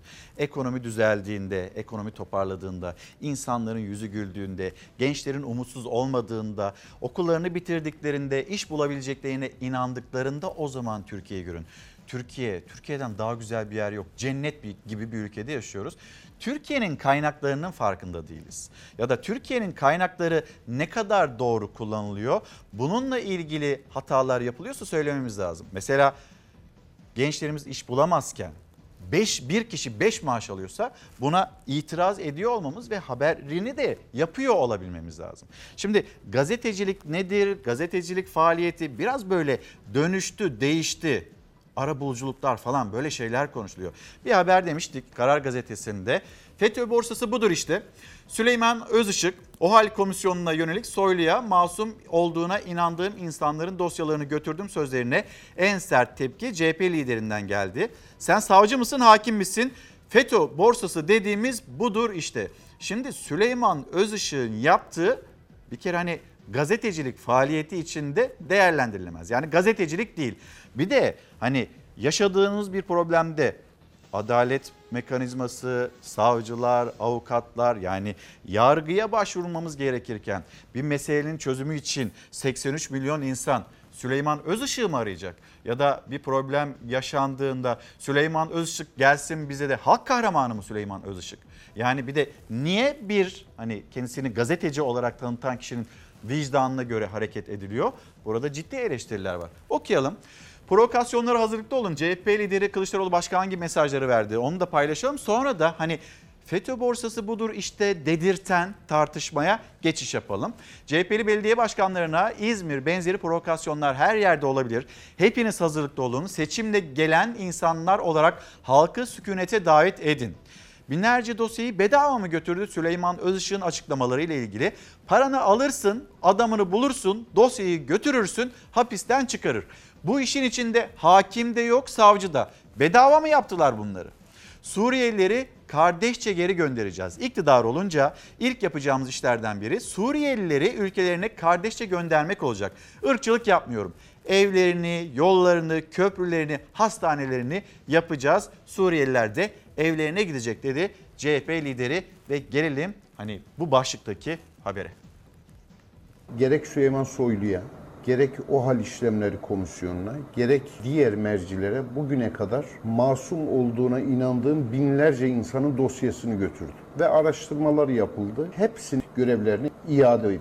FETÖ borsası dediğimiz işte budur. Paranı alırsın, adamını bulursun, dosyayı götürürsün, seni hapisten çıkarır. FETÖ borsası budur işte. Gazeteci Süleyman Özışık'ın sözleri FETÖ ile mücadelede yeni bir tartışma başlattı. Kılıçdaroğlu'ndan FETÖ borsasının itirafı tepkisi yükselirken AK Parti'de açıklama yaptı. Binlerce dosyayı aldım, Süleyman Soylu'ya götürdüm. Hepsini kurtardı Süleyman Soylu. Bedava mı yaptın? Bir de o hal inceleme komisyonu var. Niye kurdunuz ki? Bu adamı getirir onun başına zaten. Yasal düzenlemeler neyi emrediyorsa oluşturulmuş olan komisyonların çalışmaları bu yasal düzenleme çerçevesinde hayata geçmektedir. O onu dedi, bu bunu dedi diye değil. Firari Sedat Peker'le ilişkisi olduğu iddia edilen gazeteci Süleyman Özışık'ın bir yıl önce yaptığı bir konuşma yeni gündeme düştü. Süleyman Özışık, İçişleri Bakanı ve OHAL Komisyonu ile görüştüğünü, KHK ile ihraç edilen binlerce kişinin işlerine iadesinde aracılık ettiğini söylüyor. Binlerce insanın dosyasını götürdü. Bu insanlar eğer masum çıkmazsa hesabını benden sorun dedim. Ve araştırmalar yapıldı ve hepsi iade edildi. Savcı mısın sen? Hakim misin sen? Avukat mısın sen? Nereden biliyorsun bunların mağdur olduğunu? Nerede bu binlerce dosya hangi dosyalar? Muhammed Şakiroğlu Üsküdar'da hiç tanımadığım Şuayip diye biri. Balıkesir'de arkadaşlarım var, Bingöl'de arkadaşlar var. Yüzlerini görmedim. Dosyalarına baktım, inandım. Biz herkese bir Süleyman Özışık bulun mu diyeceğiz? 15 Temmuz sonrası FETÖ ve başka gerekçelerle 150 bin üzerinde kamu görevlisi KHK ile ihraç edildi. Oluşturulan OHAL komisyonuna 126 bin itiraz yapıldı. Sadece 14 bin 72 kişi işine iade edildi. Bir gazeteci İçişleri Bakanı ve OHAL komisyonu ile temasa geçerek KHK'lıların işe iadesini nasıl sağladı sorusu siyasetin gündeminde. İçişleri Bakanlığı ise o gazeteciye değil Kılıçdaroğlu'na yanıt verdi. Hakim var mı bu işin içinde? Yok. Savcı var mı bu işin içinde? O da yok. Avukat var mı bu işin içinde? Yok. Bir kişi var. O da bütün kara işlere, siyasetçilerle yeraltı dünyası arasındaki ilişkileri kuran birisi. Parasız hiçbir iş yapmaz. Operasyon merkezi aynı, aktörler aynı, koro aynı, iftiradan, yalandan beslenenler aynı. Bir iftira tutmazsa diğeri servis ediliyor. Parası olmayan insanların hepsi hapiste. Harp okulu öğrencilerin ne günahı var? Paraları yok. Aileleri fakir. Paraları olsa onlar da götürecekler dosyayı, verecekler. Hukuk düzenine, dışarıdan müdahalelere hiçbir zaman müsaade etmediğimizi ifade ediyorum. AK Partili Cahit Özkan da Özışık'ın sözlerine rağmen OHAL komisyonuna dışarıdan müdahale olmaz dedi. Süleyman Soylu da sessiz, OHAL komisyonu da. Hukuk sistemimize dışarıdan müdahalelere asla izin vermeyiz. Bu e, ifadeyi bir kenara not edin. Ama mesela Süleyman Özışık yani o kadar yoğun gündem içinde, o kadar inanılmaz böyle Türkiye'de sabah başka gündem, akşam başka gündem. O kadar bir mesai içinde dosyalarına baktım, inceledim ve işte onlara inandım. Böyle bir değerlendirmesi var ve hesabını benden sorun demiş İçişleri Bakanı. Kendi ifadesi üzerinden söylüyoruz. İçişleri Bakanı muhtemelen bununla ilgili de bir değerlendirme yapacaktır. Yani bu nasıl bir kefillik? Hani tanımadığınız kişiler dosyalarını inceliyorsunuz. Neden inceliyorsunuz? Niye kefillik yapıyorsunuz? Hadi onlarla ilgili bir arıza çıktı. Türkiye Cumhuriyeti yargısı, ne bileyim İçişleri Bakanı niye hesabını sizden sorsun? Siz gazeteci değil misiniz?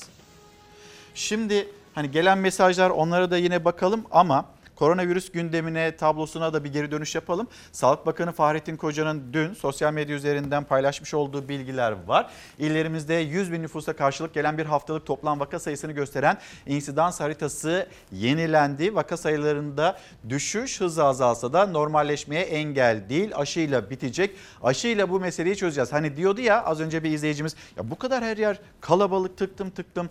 E nasıl olacak? Nasıl normalleşeceğiz?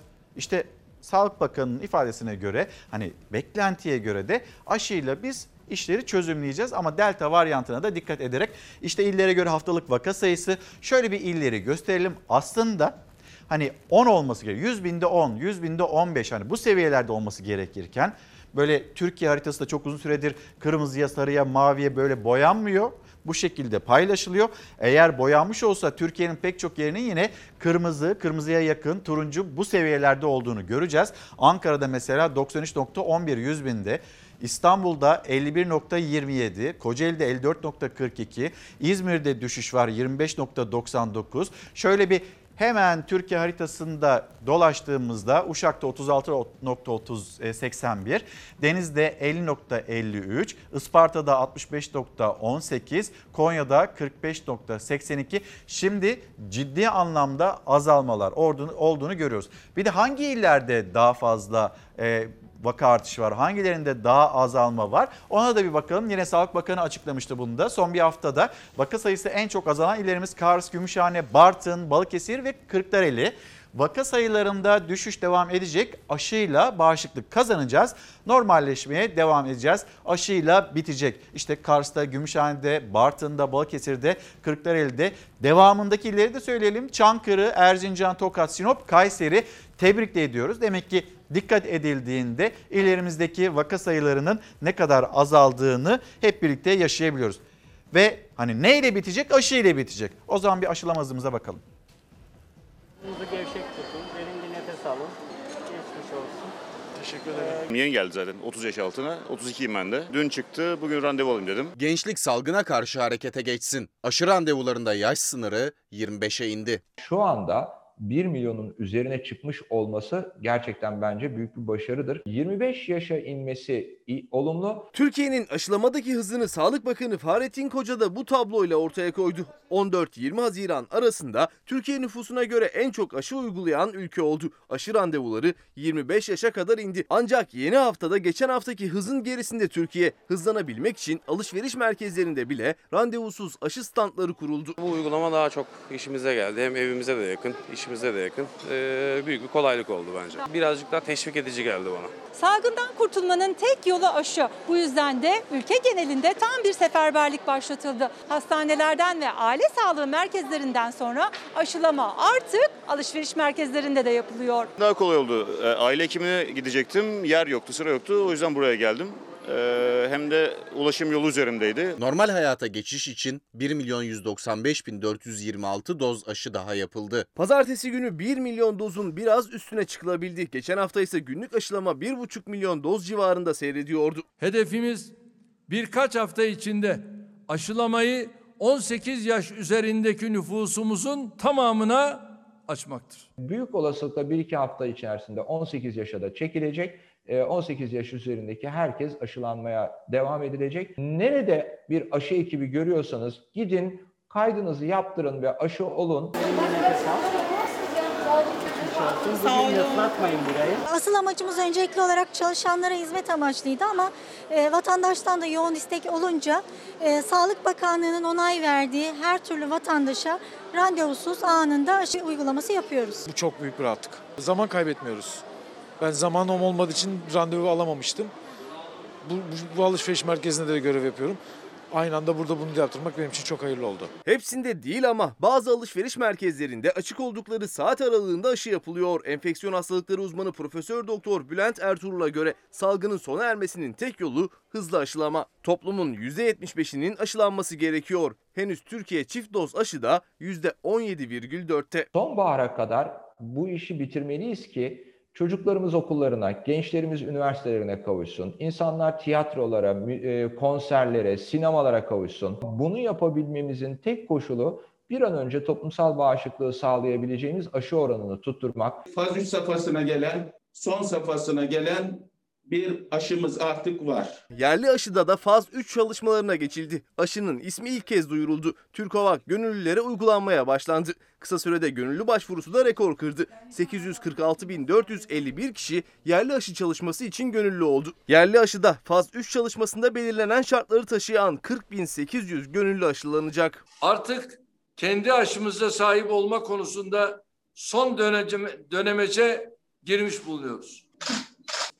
Hayırlı olsun. Geçmiş olsun. Aşılamayı özendirmek, aşı karşıtlığıyla mücadele etmek için sanat dünyasından da destek alındı bir kez daha. Önce usta sanatçı Şener Şen kameraların karşısına geçti. Sinemalarda, konserlerde, tiyatrolarda yeniden buluşmamız için ve normal hayatımıza geri dönmemiz için siz de mutlaka aşınızı yaptırın. Ve sanatçı Ezgi Mola aşı için kolları sıvama çağrısı yaptı. Bu kadarı ancak filmlerde olur dediğimiz birçok şeyi pandemi döneminde yaşadık.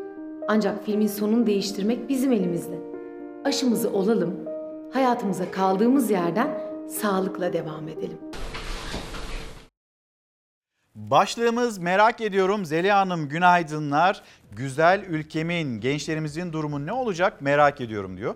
Yine bir izleyicimiz, genç bir arkadaşımız öyle e, tahmin ediyorum. Açık Öğretim Fakültesi yaz okulu online olsun çağrısı. Fatma Hanım günaydınlar, teşekkürler. E, bize selamlarını iletmiş. Bakayım bir izleyicimiz. Hemen ismini görmeye çalışayım. Şükrü Velioğlu. Şükrü Bey günaydınlar. Bizi ve Türkiye'nin gündemini takip alan izleyicilerimizden Zeliha Hanım'la birlikte. Şimdi devam edelim. E, meclisin gündemiyle HDP, HDP hakkında kapatma davası kabul edildi. Anayasa Mahkemesi tarafından oy birliğiyle. Hem bu tartışma hem HDP-MHP hattında gerginlik çok fazla. Önce buraya bakalım sonra MHP-CHP arasındaki tartışmaya. Öldürülen Deniz Poyraz'ın kim olduğunu ben size söyleyeyim. PKK sempatizanlarını terör kamplarına sevk eden halkanın içinde yer alan milis işbirlikçisidir. Örgütün hain eylemlerine yardım ve yataklık yapan terörist demektir. Hükümetin küçük ortağı da Deniz Poyraz'ı hedef göstermiştir. Katille dil birliği yapmıştır. Biz bu cinayeti reddediyoruz. Katilin ve işbirlikçilerinin en ağır cezaya çarptırılmasını istiyoruz. HDP'nin İzmir il binasına yapılan saldırıda Deniz Poyraz hayatını kaybetti. MHP lideri bu cinayeti kabul etmiyoruz dedi ama Deniz Poyraz'a da terörist suçlamasını yöneltti. Grup salonunu Poyraz'ın fotoğraflarıyla donatan HDP'den Bahçeli'ye yanıt sert sözlerle geldi. Var mı bu ülkede küçük ortağa haddini bildirecek olan yürekli bir savcı? Öyle bir gün seçilmiştir ki binada tek bir HDP'li yönetici yoktur. Hatta planlı bir toplantı da iptal edilmiştir. Neden daha fazla HDP'li öldürülmedi diye adeta yakınmıştır. İktidarın küçük ortağı içinin soğumadığını bir kez daha alenen ortaya koymuştur. Bu katil gerçekte kimdir? HTS kayıtları çıkarılmış mıdır? Bu cinayetin önü, arkası, sağı, solu, altı, üstü sonuna kadar araştırılmalıdır. Biz de Hodri Meydan diyoruz.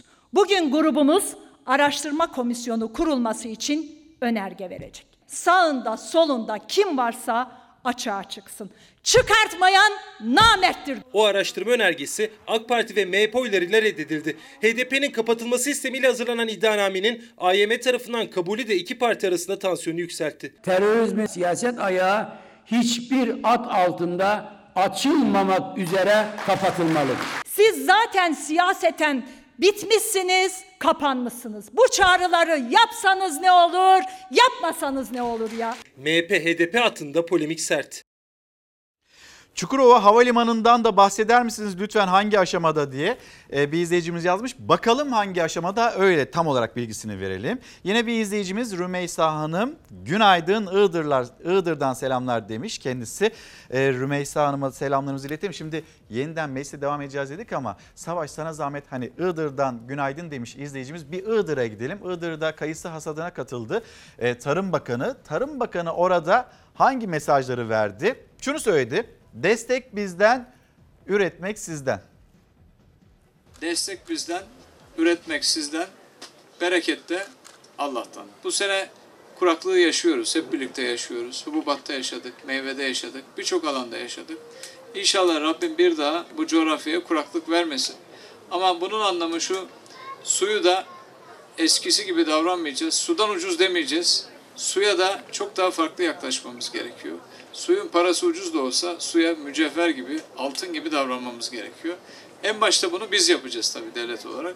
Ama sizler de suyun kullanımında özellikle tarımsal suyun kullanımına e, dikkat edeceksiniz. Çünkü tüm Türkiye'nin su kaynaklarına baktığımız zaman yüzde yetmişini bizler, tarımın paydaşları suyu tüketenleriz. O yüzden bu suyu tüketirken üretime daha fazla yönlendir, e, yönlenecek şekilde, daha az kayıp oluşturacak şekilde hep beraber inşallah kullanacağız. Şimdi Çukurova Havalimanı ne oldu diye merak etmişti izleyicimiz. Hemen bilgisini paylaşalım. Ee, Mart ayında Ulaştırma Bakanı'nın yapmış olduğu bir açıklama hani gözümüze çarpıyor. Belki böyle zaman zaman düzenlemeler ya da tarih revize etmeleri devam ediyor ama 2022'de açılacağını Mart ayında Ulaştırma Bakanı söylemişti. Dileriz öyle olur. Hani orada o coğrafyada yaşayan insanların da bir beklentisi var bu havalimanı ile ilgili. En azından verilmiş bir vaat var. Bu vaat yerine gelecek mi gelmeyecek mi 2022'ye bir tarih verilmiş. Şimdi yeniden meclise dönelim. Hani söylemiştik araya bir Iğdır'a gitmemiz gerekti. Hemen bir MHP lideri Bahçeli ve CHP lideri Kılıçdaroğlu arasındaki o sert atışma.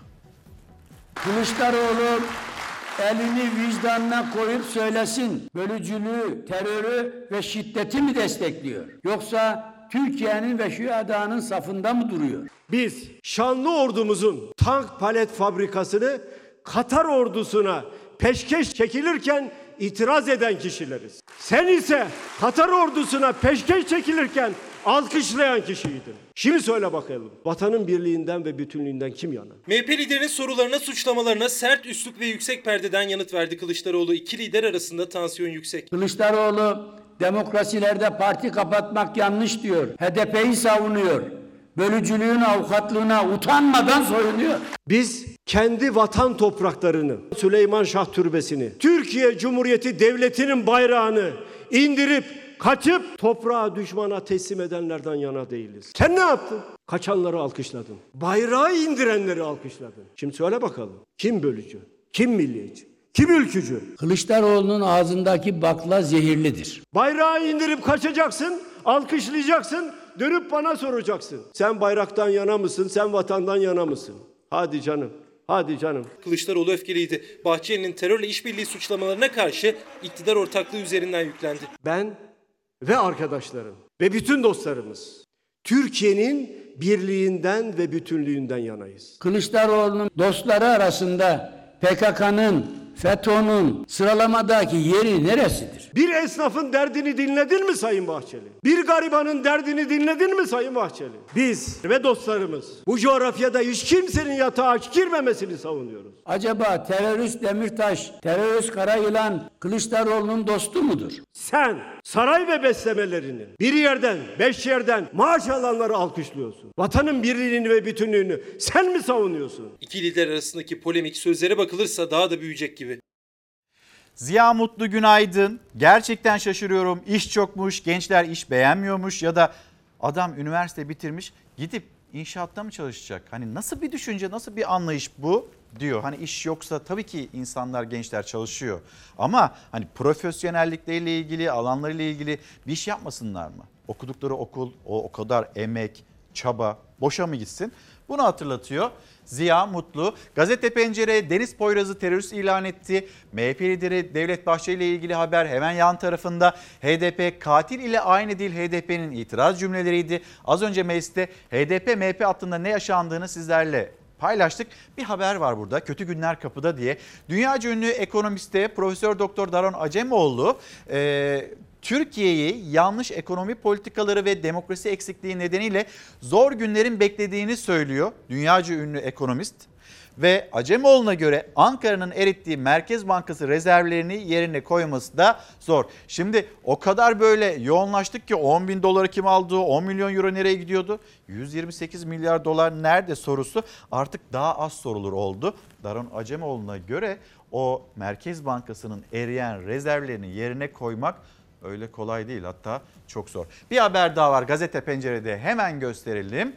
Ve yine hani böyle çift maaşa varan bir tartışma. CHP Zonguldak Milletvekili Deniz Yavuz Yılmaz'ın çifte maaş alan biri usulsüzlükleri tespit edemez sözleriyle adaylığına itiraz ettiği Metin Yener, Sayıştay'ın yeni başkanı olduğu çift maaş alıp devleti denetleyecek haberin başlığı. Deniz Yavuz Yılmaz 3 gün önce Yener'in Cumhurbaşkanlığındaki görevinin yanı sıra iki ayrı yerden maaş aldığını belirterek partili bir Cumhurbaşkanına bağlı olarak görev yapan çifte maaş alan bu kişinin AK Parti'nin yolsuzluklarını, usulsüzlüklerini ve yaratılan kamu zararını tespit etmesi ni beklemek hayal olacaktır demişti. Yener'in Cumhurbaşkanlığı Personel ve Prensipler Genel Müdürlüğü'ne 2018 yılında Cumhurbaşkanlığı kararıyla atandığını vurgulayan Deniz Yavuz Yılmaz. Kendisi aynı zamanda Türk Telekom'a ait bir alt şirket olan TT-Net'in yönetim kurulu başkanı. 2022 yılına kadar da bu görevi devam edecek. Aynı zamanda Türkiye Boks Federasyonu As Başkanı, çift görev, çift baş. Bir de hani yelpazeye bakar mısınız? Bir yandan iletişim, hani buradaki e, bilgiye hakim, diğer yandan hani yandal boks, boksla ilgili de bir bilgisi var herhalde bilemiyoruz. Yani güreş konusunda şampiyon olanları banka yönetiminde görmüştük. Şimdi Sayıştay'ın başındaki bir ismi de Boks Federasyonu'nda görüyoruz. Artık şaşırmıyoruz galiba böyle şaşırma duygumuzu da yavaş yavaş kaybeder noktaya geldik. Boks Federasyonu öyle çift maaş, çift göre, çift dikiş yoluna devam ediyor. Sonra ne oldu? Seçim tamamlandı ve Cumhurbaşkanlığı Personel ve Prensipler Genel Müdürü Metin e, Yener'le Sayıştay 6. Daire Üyesi Mehmet Aksoy yarıştılar. Yener 255 oyla Sayıştay Başkanlığına seçildi.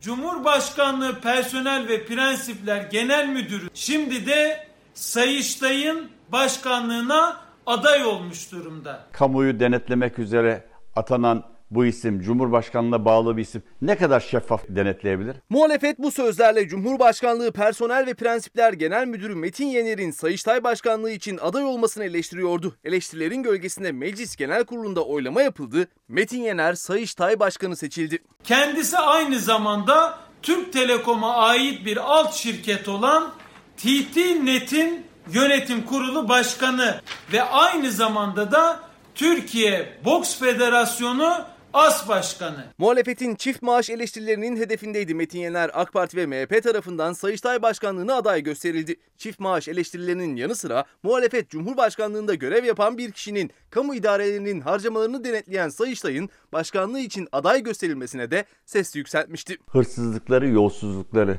saklayabilmenin bin bir türlü yolunu denediler. Saklayamayınca denetleyen kamu kurumunun başına da kendi adamlarını getirmeye çalışıyorlar. İki adaydan biriydi Metin Yener. Dün akşam saatlerinde Meclis Genel Kurulu'nda yapılan oylamada 255 oyla Sayıştay Başkanlığı'na seçildi. Meclis Sayıştay raporlarını okuyamıyor. Engelliyorlar. Çünkü kamuda yapılan yolsuzlukları orada o kadar net okuyabiliriz ki biz. Onun önüne geçtiler.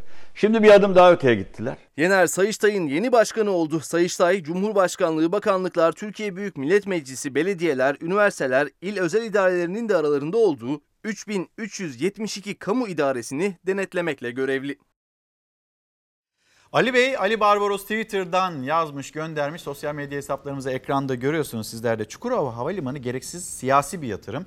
Verimli Çukurova toprağı yok ediliyor. 20 kilometre yakınında Adana Havalimanı var. Ne gerek siz bir proje demeye getirmiş e, Ali Barbaros. Yanlış kararlar ülkesinde yaşıyoruz. Vaka sayısı binin altına düşmemişken bu nasıl bir özgüven 1 Temmuz'da normalleşiyoruz. Nur Hanım yine e, Twitter'dan yazıp göndermiş. Betül Hanım Haklısınız bir sağlık çalışanı kendisi.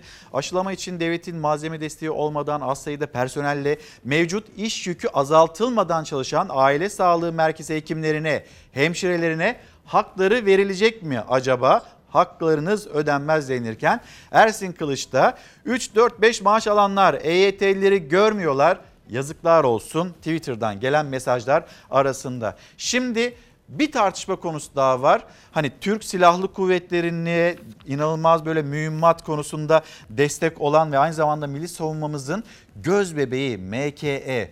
Burada hani anonim şirkete çevirme, hazineye devretme sonrasında hani bunun devamı bir özelleştirme mi? Bu tartışma devam ediyor. Türkiye'nin göz bebeği makine kimya enstitüsünün özelleştirilmesi demek geçmişte tank palete yapılan gibi, PTT'ye yapılan gibi, Türk Telekom'a yapılan gibi bir milli varlığı gözden çıkarmaktır. Bunu kabul etmiyoruz. Yandaşa gelince beş maaş, on maaş ama işçiye gelince makine kimyayı özelleştir. Ne yapacaksın özelleştirip? Yine birilerine peşkeş çekeceksin. Makine Kimya Enstitüsü ile ilgili yapılacak reform inşallah Türkiye'nin adeta savunma teknolojisinde bir dünya devi olmasını sağlayacaktır. Makine ve Kimya Endüstrisi Kurumu'nun anonim şirkete dönüştürülerek hazineye devrini sağlayacak yasa teklifine muhalefet tepkili. AK Partili Cahit Özkan ise atılan adımla Türkiye'nin savunma teknolojisinde dünya devi olacağını ileri sürdü. Kurumun merkez üssü Kırıkkale'de toplanan binlerce kişi AK Parti'yi ve yasa teklifini protesto etti. Makine kimya bu haliyle hantalmış. Ticari sözleşmeler yapamazmış. Dünya ile buluşamazmış. Makine kimya bu haliyle teknolojik değilmiş. Hadi oradan lan! Kimsiniz bunu söylüyorsunuz? Makine kimya top üretiyor, obüs üretiyor, tank üretiyor, silah üretiyor, füze üretiyor. Türk Silahlı Kuvvetleri'nin silah ve mühimmat ihtiyacını karşılamak için kuruldu Makine Kimya Endüstrisi Kurumu. İktidar kritik bir adım atarak mecliste yasa teklifi sundu. Kurum anonim şirkete dönüştürülsün, hazineye devredilsin dedi. Muhalefet aynı tank palet fabrikasında olduğu gibi bunu özelleştirmenin ilk adımı olarak yorumladı. Biz bunu anonim şirkete dönüştürürsek istediğimiz gibi satarız. Tank paleti yaptılar ve Katar ordusuna peşkeş çektiler. Şimdi makine kimya endüstrisi kurumunu da anonim şirkete dönüştürelim. E yeri zamanı gelince e, hazinede para kalmadı.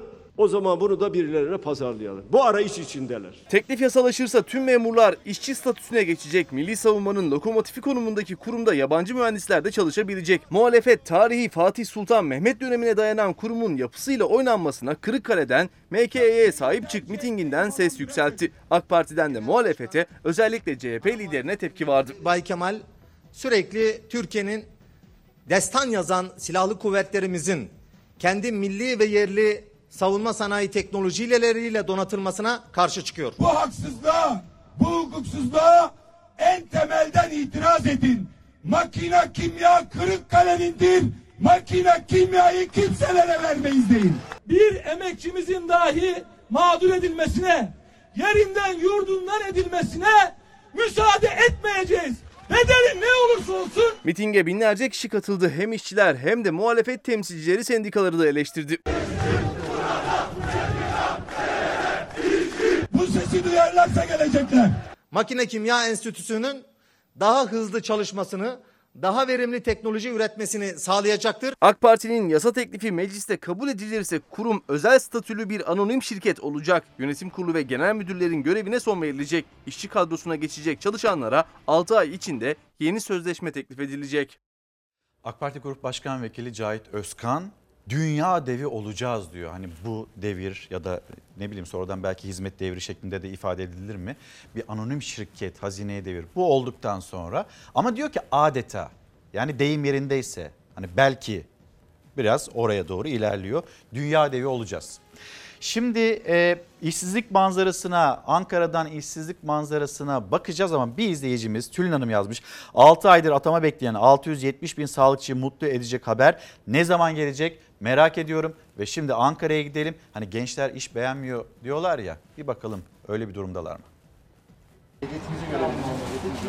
Yani tabii ki gönül ister ki e, şey kaymakamlık olsun, valilik olsun falan onlar biraz daha yani tabii ki ileride deneyeceğimiz meslekler ama ilk önce e, böyle bir yerden başlamak istiyoruz artık 3 yıldır işsiziz. 3 yıldır iş aradılar, başvurular yaptılar ama iş bulamadılar. Kaymakam, vali olmak istiyorlardı. Açılan zabıtalık ilanına başvurdular. İş ilanı buldukça başvuruyoruz. 3 yıldır işsiziz. Ankara Büyükşehir Belediyesi 250 zabıta memuru alımı yapacağını duyurdu ve başvuruları almaya başladı.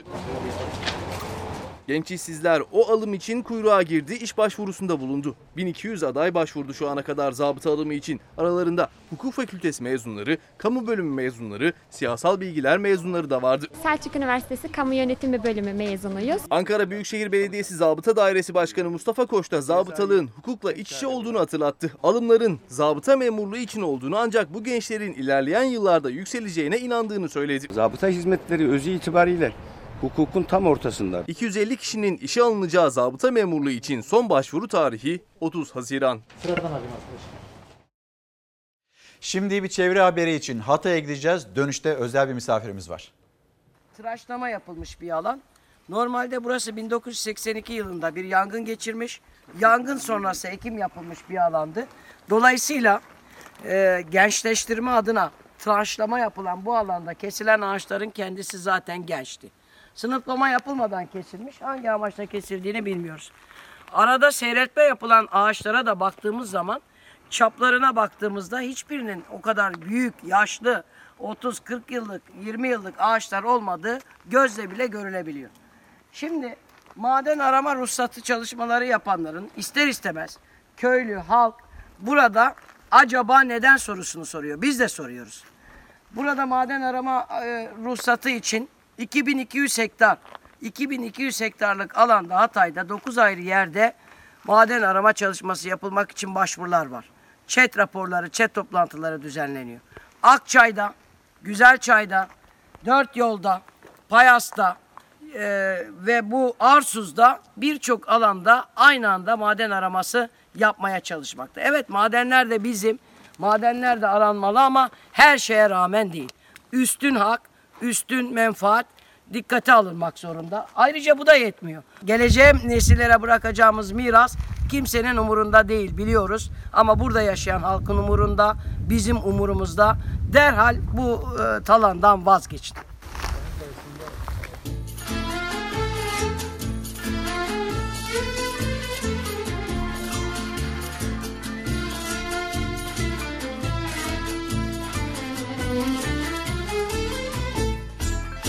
Saçlarını dağıtır rüzgar yedi tepe.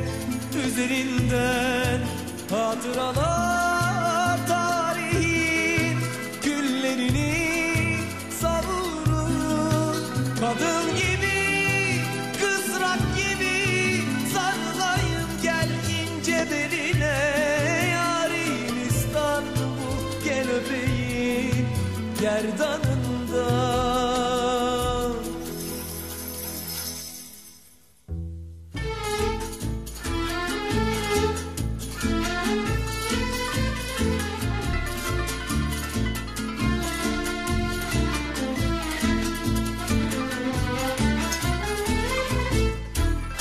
Tüketilmiş, yaşanmamış hediyelik hayatlar. Ah bu evler, pencereler, bu kapılar, sokaklar. Hüzün gibi, sevinç gibi eskitilmiş zamanlar. Yarim İstanbul gel öpeyim gerdanında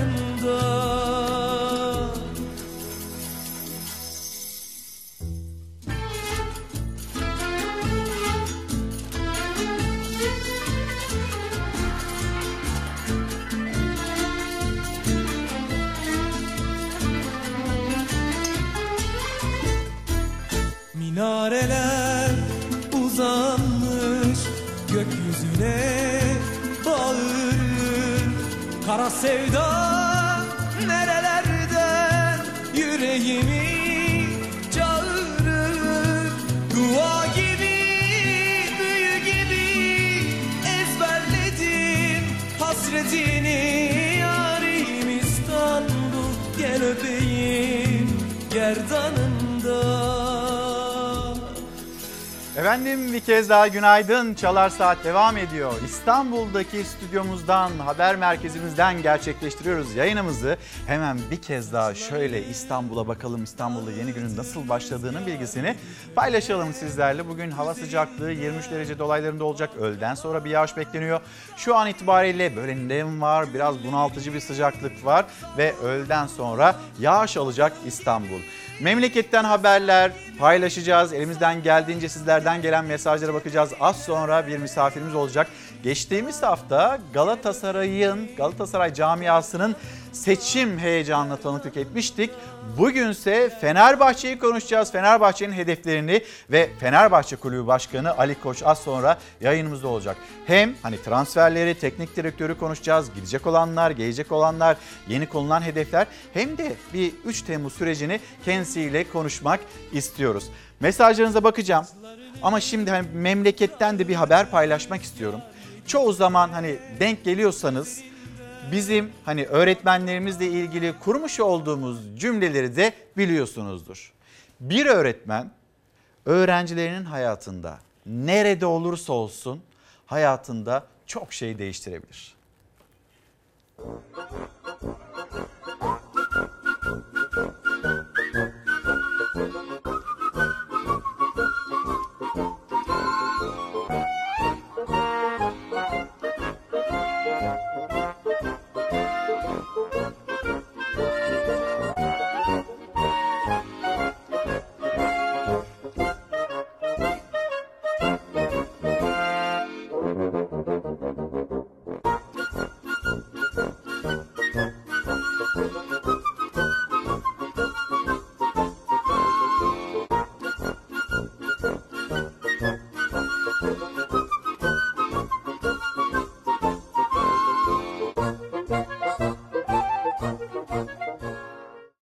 Recep Bingöl öğretmenim iyi ki varsınız. Hadi bir de hava durum diyelim.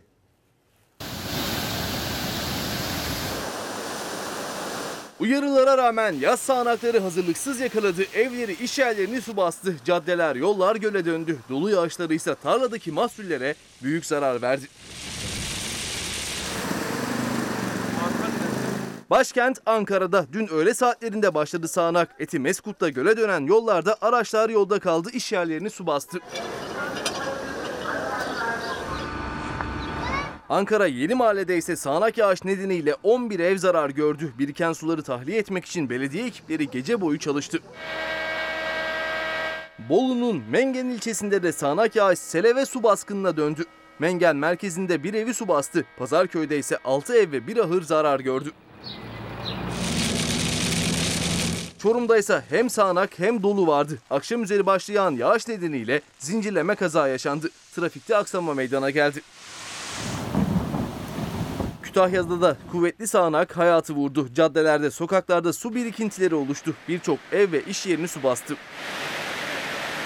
Yozgat'ta dolu ve sel ekili alanlara zarar verdi. Hububat başta olmak üzere nohut, mercimek, ayçiçeği, fasulye ve soğan ekili tarlalarda hasar meydana geldi. Yetişin arkadaşlar. Böyle bir şey yok. Kayseri'nin Yahyalı ilçesinde ise sağanak sonrası sel meydana geldi. Bir köye ulaşım kapandı. Belediye ekipleri kapanan yolu açmak için saatlerce çalıştı. Meteorolojide uyarılarını sürdürmeye devam ediyor. Bugün Marmara'nın kuzey ve doğusu, Akdeniz'in iç kesimleri, İç Anadolu, Doğu ve Batı Karadeniz'de, Hatay ve Çorum'da gök gürültülü sağanak yağış bekleniyor.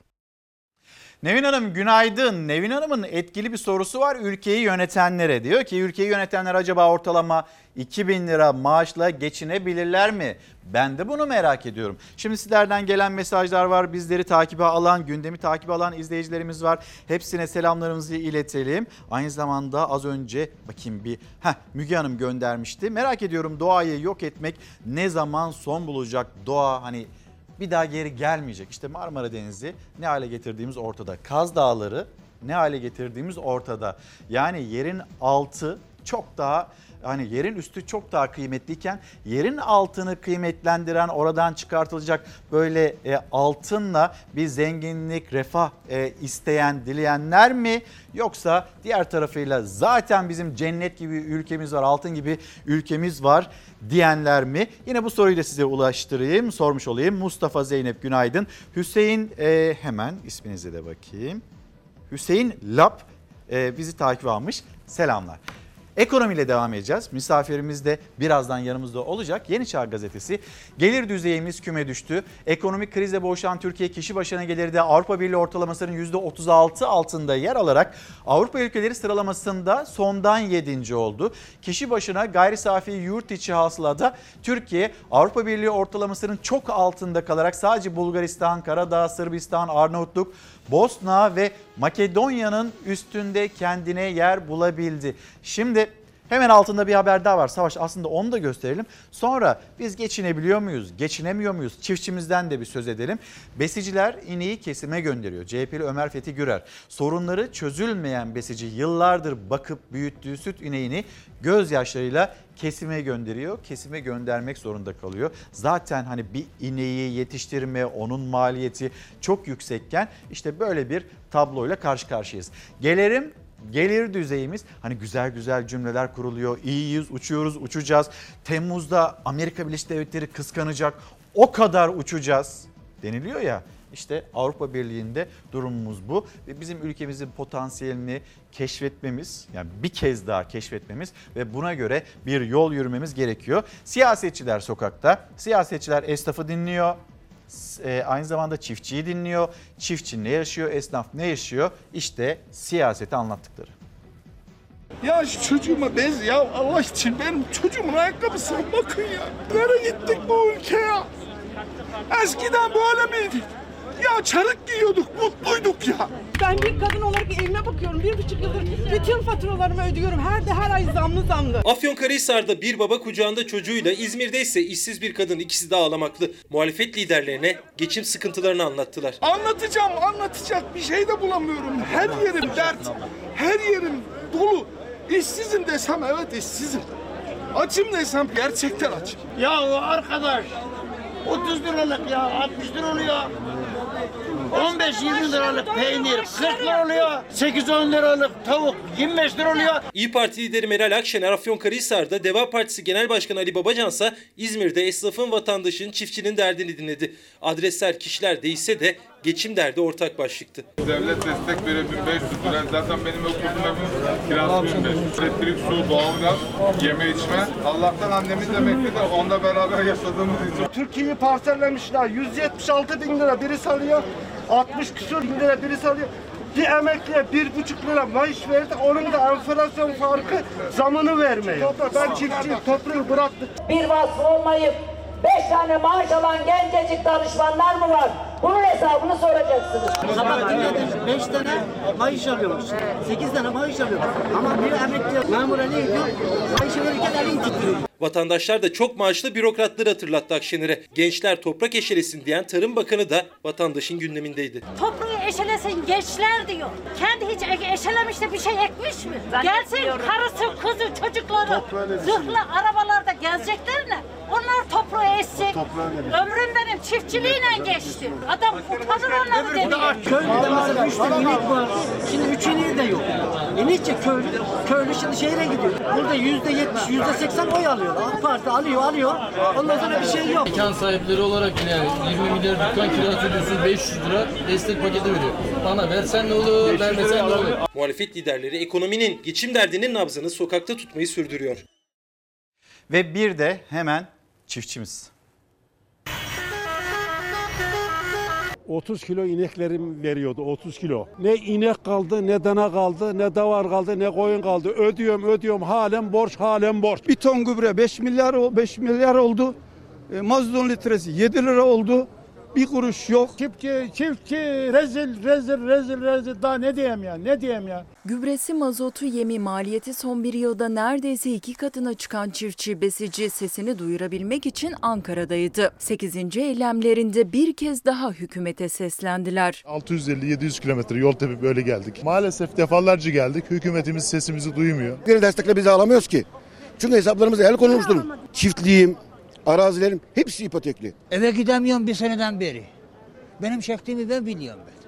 Emanet para aldığımda geldim buraya. Tarık Sultan duydu ya. Yemek kim para verecek ya bu yüz küsur olmuş çuvalı ya. Bir çare Allah rızası için ya. Öleceğiz zaten zaten zaten öldük ya.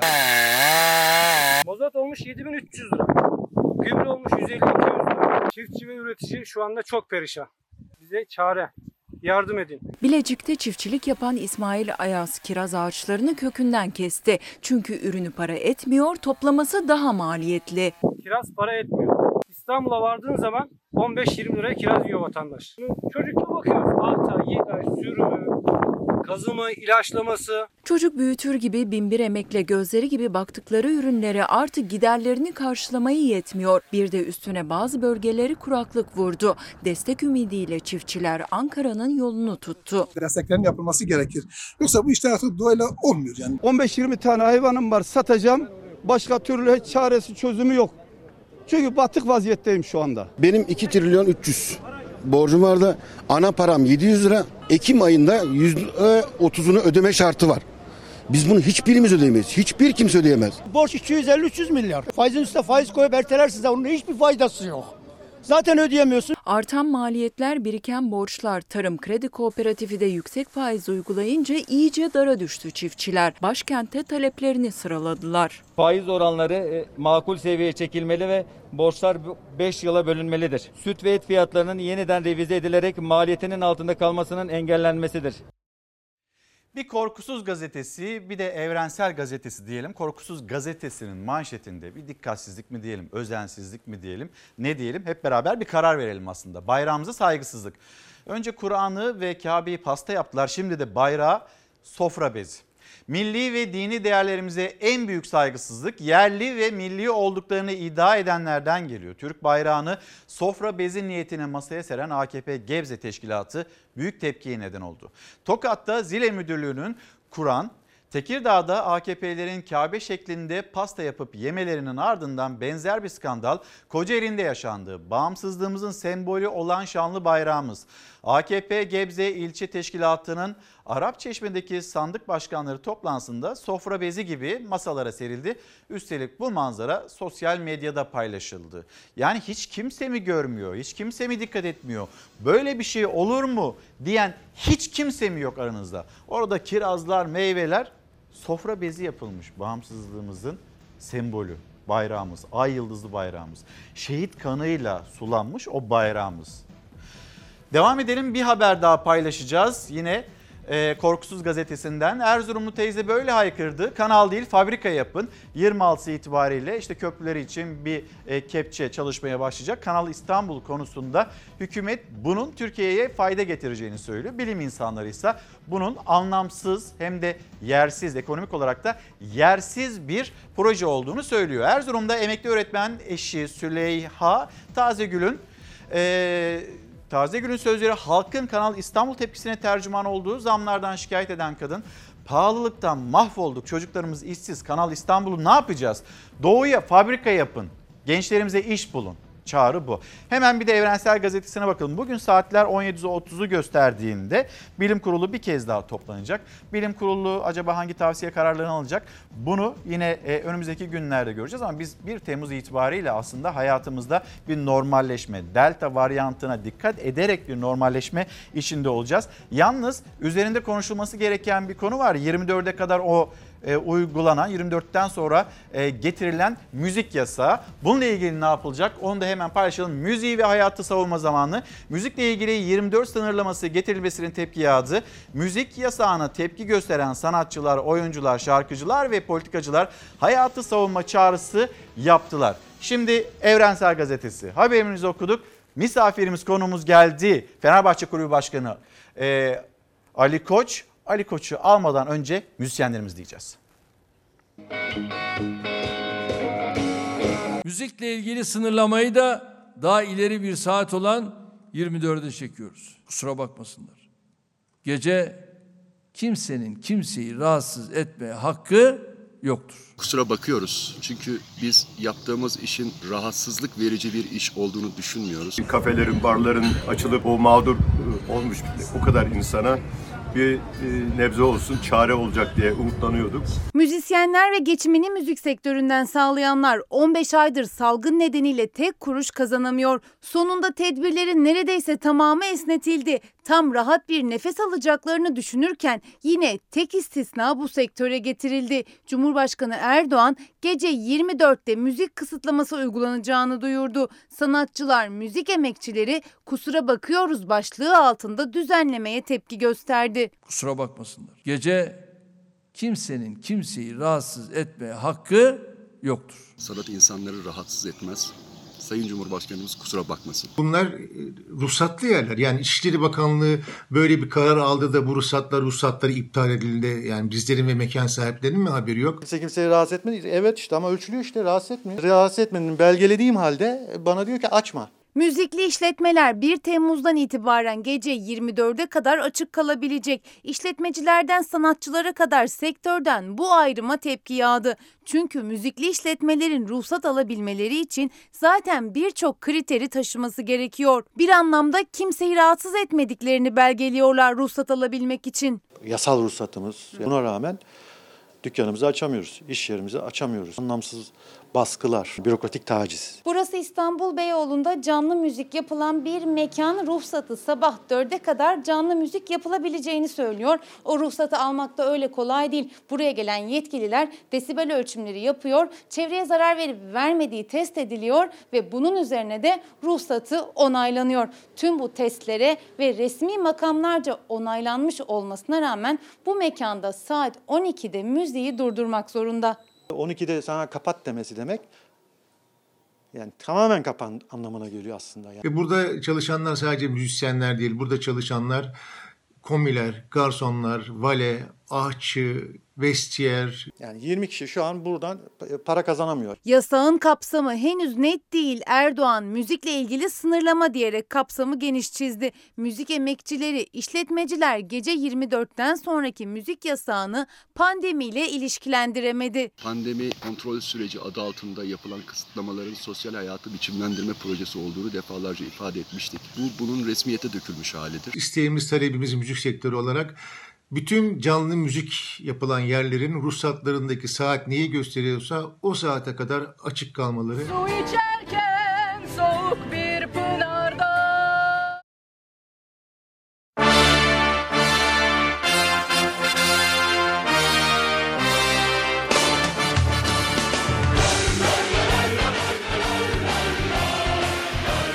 Efendim Geçtiğimiz hafta Galatasaray camiası ve Galatasaray camiasının yaşadığı o heyecanı, seçim heyecanına tanıklık etmiştik. Bugün ben sarıyım. Ee, Fox Spor Müdürü Elvan Arat da neredeyse lacivert ve bugünkü misafirimiz de Fenerbahçe Kulübü Başkanı Ali Koç. Efendim günaydın. Günaydın. Hoş geldiniz. Nasılsınız? Hoş geldik. Zor geldik. Evet biraz e, hani onda Yani bekliyorduk. bir normale, trafik normale, vardı. Ne oldu? normale döndüğümüzü bu sabah gördük. Bir kaza vardı bilmiyorum ama acayip bir trafik vardı. Neyse ama buradasınız. Kusura bakmayın buradayız. Estağfurullah. Başkanım şimdi e, iki Fenerbahçeli sizi ağırlıyoruz. Sorularımız var. Ve yine çokça selam gönderen izleyicimiz var. Size sorular var. Kimler gidecek, kimler kalacak, teknik direktör. Hadi teknik direktörün ismini öğrenemezsek acaba bir ekolünü öğrenebilir miyiz? Bunun hepsini konuşalım. Ama bir 3 yıl geçti. Ne çabuk geçti. Ve şimdi bir 3 yılda hedefler için böyle bir çağrınız, böyle bir beklentiniz var. Bugün başlığımız merak ediyorum. Benim e, oğlum Can, Deniz. Elvan kızların isimleri ne? Elvin ve Özden. Elvin Özden. Doğan abinin 3 çocuk var. E, onlar işte e, Deniz, Cemre, Ege. Sonra Cenk Bey de var e, bir e, çocuk. Fenerbahçeli. Ve anneler, babalar, çocuklar merak ediyorum bu sene o sene mi? Böyle başlayalım. Öncelikle tekrar merhaba. Bakıyorum spor programlarında hep bir Elvan desteği oluyor. Evet. Elvan'ı görüyorduk ama uzun zamandır da göremedik. Hepinizi ve bütün seyircileri sevgi ve saygıyla selamlıyorum. Evet, 3 sene evvel son gün yine buradaydım. Hatırlarsanız bu sefer de tesadüf oldu. Bu sene bu sefer çok fazla bir iletişim yapmadık. Ee, başta pandemi olmak sebebiyle bir sürü nedeni var. Ama diğer taraftan da kendi televizyonumuzu seçmedik, tercih etmedik. Niye tercih etmedik? Yani bütün adaylara televizyonumuzun açık olduğunu zaten ifade etmiştim. Ee, bu doğrultuda bir adayla beraber çıkabilsek ben de çıkacaktım ama ulusal kanalları tercih ediyorum. Geçen sefer son bir hafta kala, bütün seçimi son bir hafta kala ben basın iletişimi yapmaya başlamıştım. Orada ne yazık ki kendi kanalımızı kullanamıyorduk. Bizim açık değildi. Ama bizim anlayışımız biraz farklı. Yarın da Başkanımız Sayın Aziz Yıldırım'ın Çırağan'da bir görüş toplantısı varmış. Onu da canlı yayınlayacağız. Dolayısıyla kanalınızı bana açtığınız için çok çok teşekkür demek, her ederiz. zaman efendim. Evet, 3 sene çok çabuk geçti. Acılar içinde geçti. Yaşanabilecek her türlü şanssızlık, haksızlık, olumsuzluk, ya bu da başımıza gelir mi dediğimiz her şey oldu. Hem sportif açıdan hem de saha dışında. Ama çok şükür eee bunların bütün badireyi atlattık. Bugüne geldik.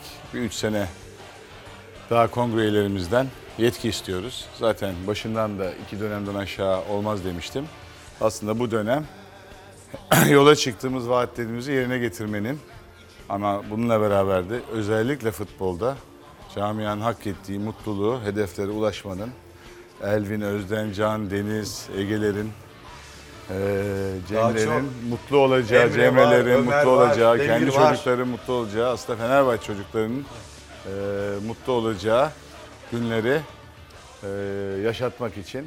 Evet biz eee, bir anlamda sportif açıdan istediğimiz, özellikle futbolda istediğimiz başarıyı yakalayamadık. Diğer branşlarda eee, başarısızlıktan söz konusu olmadığını düşünüyorum. Ama bununla beraber futbolda olmazsa olmuyor. Eee, derslerimizi aldık, tecrübeler kazandık. Bazı şeyleri biliyorsunuz te- iş başında tecrübeleniyorsunuz. Tecrübeleri kazanırken de en acı şekilde kazandık. Tabii bunu yapar yaşarken futbolda böyle olunca eee, yapılan bütün diğer iyi işler, yapısal değişiklikler, fedakarlıklar falan göz ardı edilebiliyor. Bunda işin doğasında, işin maliyetinde bu var. Ama önümüzdeki 3 yıl aslında ilk 3 yıl ektiğimiz tohumların yeşermesi, meyvelerin toplanması ve Fenerbahçe'nin esas bağımsızlık yolunda, mali bağımsızlık yolunda gelmesi gereken noktaya en azından dönüşü olmayacak bir şekilde getirmek için son 3 senemizi kullanacağız seçildiğimiz takdirde. Evet Elvan. E, finansal konulara e, girmişken Sayın Başkan, e, Fenerbahçe'nin geldiğinizde e, inanılmaz kötü bir tablo olduğunu söylemiştiniz. Sürdürülebilir bir ekonomi ve gelir kaynakları yaratma konusunda e, bir takım çalışmalarınız da oldu. Şu an geldiğimiz noktada Fenerbahçe'nin mevcut borcu nedir?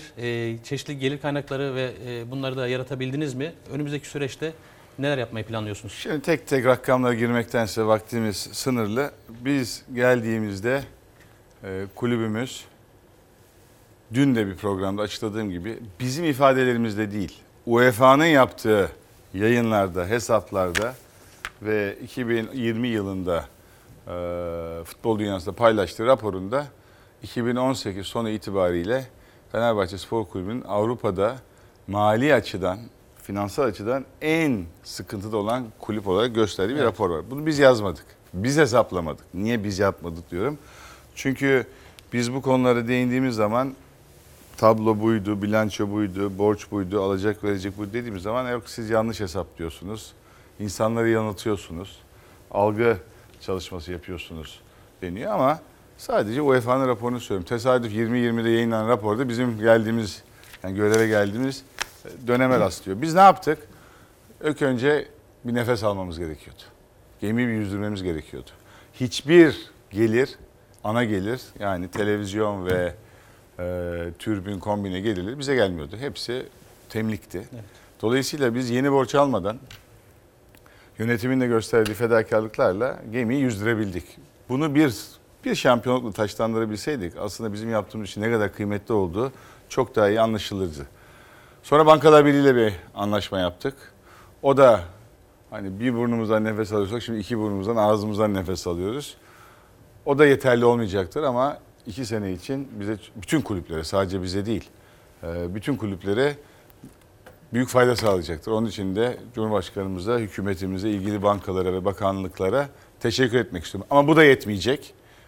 Bu üç büyük kulübün ki en sıkıntılısı Fenerbahçe şu an. Baktığınız zaman hem rakam olarak hem oran olarak en sıkıntılı Fenerbahçe olduğu için e, bizlerin yapılan anlaşmalara uyabilmemiz iki tane olay lazım. E, disiplin. Futbolda hep gelirleri, gelirler, gelirler. Avrupa'da da bu sıkıntı yaşanıyor. Pandemi gelince gördük ki hep gelirlere odaklanılmış, gelirlerin artmasına maliyete odaklanılmamış. Bizim sıkı bir disiplin içinde maliyetlerimizi Bankalar Birliği ile yapılan anlaşmanın emrettiği gibi de indirmemiz lazım. Bununla beraber yine de ek gelire ihtiyacımız var. Yani Fenerbahçe'nin faiz oranına baktığınız zaman bugün 5-6 tane Anadolu kulübünün sadece faiz için ödediğimiz toplam bütçesine yakın.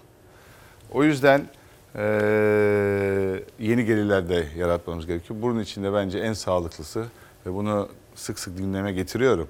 Biz genelde bir şey gündeme getirdiğimiz zaman ilk başta bu nereden çıktı deniyor ama sonra bir müddet sonra pek çok konuda olduğu gibi o noktaya geliniyor.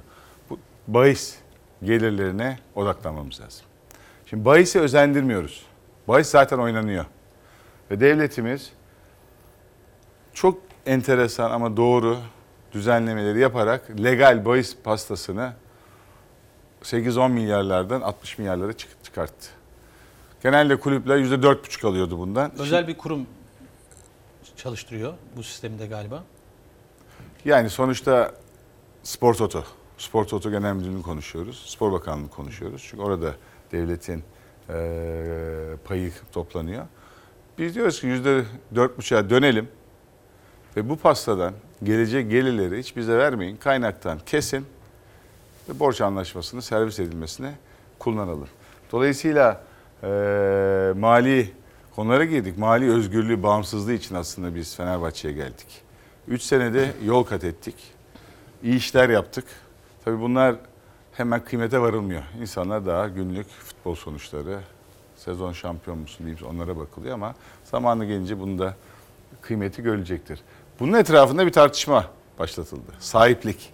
Evet o konuya değinecektim ben de. Geçtiğimiz günlerde yaptığınız bir e, ekonomi basından e, gazetecilerle orada kulüplerin sahiplik yapısının doğru bir model olduğunu söylediniz ama içinizin de el vermediğini. Bu konuyu bir açar mısınız? Nedir bu kulüplerin Şimdi ben, benim gibi eee sahadaki rak- rakiplerin dışında, sağ dışında da çok fazla Ali Koç'un başarısızlığı için uğraşan bir eee, grup olduğu için seçtiğim her söylediğim her kelime böyle cımbızla tek tek seçip ku- kullanmam lazım.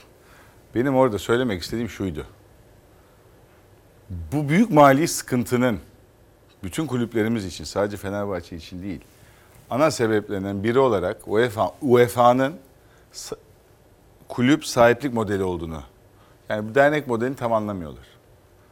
Ama Avrupa'da Bayern Münih gibi, Real Madrid gibi, Barcelona gibi, Benfica gibi bizim modelde olan, dernek modelinde olan ve çok başarılı olan kulüpler de var. Evet. Ama onların düşüncesi bu dernek yapısıyla Türkiye'de kulüpler hep kısa vadeli at- yatırımlar yapıyor. Kısa vadeli adımlar yapıyor. Bugün kurtulayım, bugün şampiyon olma olduğu için uzun vadeli yapısal değişikliklere başarılı olamıyorlar. Ve dolayısıyla kanama da her geçen gün artıyor. Bunu anlatmaya çalışıyordu. Buradan Ali Koç Fenerbahçe sahip olacak, Ali Koç Fenerbahçe satacak gibi bir imaj, imaj çıkartması, bir mesaj çık- çıkartmasına da hem şaşırıyorum hem de aslında alışmaya başladık. Yani 3 senede ne dediysek pek çok farklı yerleri seçildi. Bu büyük kulüplerimizin bana göre hiçbir şekilde sahiplik modeline geçmesi mümkün değil. Zaten bizim buraya gelmemin sebebi de o. Mali özgürlüğü yakalayabilmek. Dolayısıyla dernek modelinde de başarılı olan kulüpler var demin saydığımız gibi. Bizim o yola, o hedefe gitmemiz lazım. Ve çok benzer yanları var. İşte Mesela Benfica ile Fenerbahçe neredeyse birebir benzerlikleri bu dernek yapısında. Dolayısıyla hani Türkiye'de benim gönlüm el vermez derken yani söz konusu bile olamaz böyle bir şey. En kötü şartlarda Fenerbahçe taraftarı, Fenerbahçe kongre üyeleri Fenerbahçe hisselerini satın alır ama yine bu Fenerbahçelilerde kalır. Öyle bir şey mecbur kalsa. Ama zaten çoğunluk hisseyi tüzük gereği de hiç kimseye satamıyorsunuz. Dolayısıyla böyle bir yanlış algılamanın olmasına hiç gerek yok. Evet bu konuda netliğe kavuştuk. Sayın Başkan şimdi e, biraz da böyle süremiz azalıyor o yüzden verimli bir şekilde kullanmak istiyorum. Şöyle bir ifadeniz var e, geçtiğimiz günlerde Oksijen gazetesine verdiğiniz röportajda. Eğer seçilirsem kimse karşısında eski e, Ali Koç'u göreceğim zannetmesin. Seçilirseniz yeni Ali Koç nasıl olacak? Bu birincisi. Bir Evet. de e, şimdi geçen sene Sivas maçı. Sivas maçı taraftarında kalbini yaktı. Hani Evet. orada da şampiyonluğu Bir maçla giden verdik bir şampiyonluk dediğimiz oldu. bir e, karşılaşma oldu. Sivas maçından sonra nasıl bir karar aldınız? Şimdi ilk soruya cevaplayalım. Bu Fenerbahçe üstünde devamlı bir algı operasyonu yapılıyor. İşte geçen sene zorlu sezonu. Daha bu sene başlamadan Rıdvan Dilmen sezonu. Fenerbahçe Mart, Mart'ta şampiyon olur. Fenerbahçe şöyle olur. Fenerbahçe böyle olur. İşte bir kulübün ihtiyaçları için yabancı kuralı artı iki yapılıyor devre arasında. Bu Fenerbahçe için yapıldı ki en az yaba- yani fazla yabancı sayısına ihtiyacı olan kulüp biziz şu an. Ona göre planlamamızı yapmıştık. Dolayısıyla 4-5 hafta kala teşvik primi, yakışıksız iddialar, bu yarışta bazı kulübü, bir kulübün oyuncusu, yöneticileri, profesyonelleri bunlara sesimizi çıkartmamıştık. Artık biz birinci günden itibaren burada yani ne gerekiyorsa, altını üstüne getirmek gerekiyorsa da insanları susturmak durumundayız. Çünkü burada fazla e, centilmenlik ne yazık ki e, fayda değil zarar getiriyor. Yani biz bu çıktığı an, macun tüpten çıktığı an müdahale etme konusu. Yani devamlı iyi geçinelim, birlik beraberlik olalım, sağ dışında çıkarlarımız aynı, sorunlarımız aynı. Onun için bir barış ortamı olsun. Biz çok denedik. Tek kişiden bu olmuyor. Tek kulüpten de bu olmuyor. Bu değerlerimizden de vazgeçmeyeceğiz. Ama bize dokunmaya, bizi ıstırmaya başlarsanız, bizim kuyruğumuza basmaya başlarsanız o zaman bizim cevabımız, bizim reaksiyonumuz, yapacaklarımız misli, misli olacak. Onu söylemeye çalışıyorum. İkinci Sivas maçı. Sivas maçı. Sivas maçı tabii ki bir yıkım. Büyük bir yıkım. Niye bir yıkım? Bir maç sen benden daha iyi bilirsin. Bir maçta şampiyonluk gelmez, şampiyonluk gitmez. Ama bütün yaşadıklarımıza enteresan bir sezondu. Hani pandemi hepimiz yaşıyoruz da biz deplasmanda rekor kırdık. İç sahada Başarı rekoru. İç sahada başarısızlık rekoru kırdık. 10 maç 9 galibiyet aldık. 6 maç 4 mağlubiyet aldık. Garip garip garip seriler de yaşadık. Bütün bunlara rağmen ve bazılarına göre 10-12 puan, bazılarına göre 15-16 puan Hatalar. ha- hakem hatalarından bize mal olmasına rağmen son maça kadar getirip o maçta o ruhsuz takımı görmek bizi kahretti. Çünkü devre arasına giriyorsun, rakibin mağlup. 45 dakika sonra sen galip gelsen belki de orada şampiyonluğu garantilemiş olacaksın. Ama siz o takımı görmediniz Gerçi, abi. gerçi bazı insanlar diyor ki siz onu kazansaydınız Kayseri'de bir şekilde önünüz kesildi deniyor. Ama mışta mışta konuşmayalım. Dolayısıyla benim eee, her zaman başarının temel anahtarlarından biri olarak gördüğüm takım ruhu, aile yapısı, birimiz hepimiz, hepimiz birimiz için sahadaki oyuncuların çimleri yiyecek, formanın ıslanmamış yeri kalmayacak, o ruhu yaratamamak beni çıldırttı. Ve ben sezon içinde de bunu hocamıza, sportif direktörümüze göremiyorum, göremiyorum diyordum. Dolayısıyla bundan sonra Samandıra'daki işleyiş, disiplin, aidiyet duygusu, takımdaşlık, aile ortamı çok daha fazla olacak. Sayın Başkan, Elvan hemen bir 3 Temmuz sürecine girelim mi? Girelim. 3 Temmuz Ee, süreci. Haklıydı Hesaplaşma olacak Fenerbahçe. mı? Federasyonla veya diğer kurumlarla Ee, yol haritanız nedir? Hangi adımlar atacaksın Sayın Başkan? Şimdi birkaç gün sonra 3 Temmuz'un 10. yılı. Bu 10 yıl Fenerbahçe için çok zor geçti. Bilhassa ilk 5 yıl. Çok çok zor geçti. Ama yılmadık, usanmadık. Gerektiğinde savaştık, gerektiğinde mücadele ettik, gerektiğinde sabırlı olduk. Ama inandık çünkü haklıydık ve kazandık. Buna inandık. Ama bu maddi manevi kulübümüze çok büyük bir maliyeti oldu. Çok uzun sürdü davalar. Bence bu kadar uzun sürmemeliydi. Ama kumpas davasının sonucunda da verilen cezaları da hepimiz takip ettik. Yüzlerce, binlerce yıl cezalar verildi. Şimdi Fenerbahçe Spor Kulübü halka açık bir kulüp olarak da bunun hesabını sormak durumunda. Ağustos ayına kadar süremiz var. Ağustos ayına kadar bu süre içinde biz davaları açmak zorundayız. Hedefimiz de planımız da bu yönde. Kime karşı açacaksınız diye sorarsanız zaten burada bir tek bir merci var. O da Türkiye Futbol Federasyonu. Yalnız şunu söylemek istiyorum. Fenerbahçe bugün gelinen noktada bu işe sadece takım renkleri gözünden bakanların dışında hem çok büyük bir saygı aldı, çok büyük bir ülkeye yaptığı hizmetlerden dolayı bu konuda şükranları iletenler oldu. Ve geldiğimiz noktada Fenerbahçe hem vicdanlarda hem de hukukta aklanmış oldu. Biz yönetici olarak yarın başkası da yönetici olsa bunun hesabını sormamak zaten yönetimsel sorumsuzluğa girer. Görevi kötüye kullanmaya girer. Dolayısıyla biz sonuna kadar bu işin mücadelesini vereceğiz. Ülkemizde de bunu karşılamazsak dışarıda vereceğiz. Çünkü Fenerbahçe sen de atılacaksın o dönem son derece hukuksuz bir süreçte yargılandı. Gizlilik kararı olmasına rağmen her gün bütün ifadeler televizyonlarda masumiye karinesi yerle bir ve bizim hakkımız yendi. Biz hakkımızı soracağız. Fenerbahçe hangi değerleri savunduğu için hedef oldu? Güzel. Fenerbahçe niye hedef oldu demek istiyorsunuz? Evet. Şimdi dün de söyledim. Dün de konuştunuz. Bir tanesi Fenerbahçe'nin savunduğu değerlerden olduğunu düşünüyorum. O dönemde Fenerbahçe Fener- Türkiye'nin en kuvvetli kulübüydü. Hem sportif açıdan hem de finansal açıdan rakiplerimizin fersah fersah. Kadro olarak da. Kadro olarak da. Yani biz bugün eee, rakamsal olarak zararımız budur dediğimiz bir nokta var. Bir de rakamlarla telaffuz edemediğimiz noktalar var. Bir kere itibar, marka. Bunu ölçmek çok çok zor. Ama daha da önemlisi sizin dediğiniz gibi kadromuz zayıfladığı için önümüzdeki yıllarda belki daha fazla şampiyonluklar alabilirdik. Onları alamadık. Onları alsaydık o zaman sonra Avrupa ayağı var, tribün ayağı var, kombin ayağı var. Bambaşka şeyler konuşuyor olacaktık. O yüzden Fenerbahçe bu işten çok zarar gördü. İkinci konu bilmiyorum yani. Konunun savcısı o dönem biz ilk gittiğimizde 3 yönetici gitmiştik. Ee, Nihat Bey de vardı toplantıda. Savcı Bey'le yani konuşurken bu konuyu yani bize şöyle bir Eskişehir maçında kesin Eskişehir maçında kesin şey yaptınız. E nasıl yaptık? İşte hoca, hocanın ismini vermeyelim. O dönemin hocası eksin. Alex'i tutmadı, kanatları boş bıraktı dedi. Biz şaka yapıyor zannettik. Hakikaten Yapmıyor. şaka yapıyor. E siz çok şanslısınız. Şampiyonla oynamasaydınız belki bu başınıza gelmezdi mealinde. Hani başka takım şampiyon olsa belki biz onun üstüne gidecektik. Yani böyle garip bir e, ortamdaydı ama sadece bu Fenerbahçe bunlardan bir tanesi. Bir sürü kurum, bir sürü kişi bunların gazabına uğradı. Ama Fenerbahçe dik durdu. İlk direnen Fenerbahçe'ydi. Muvaffak oldu direncinde.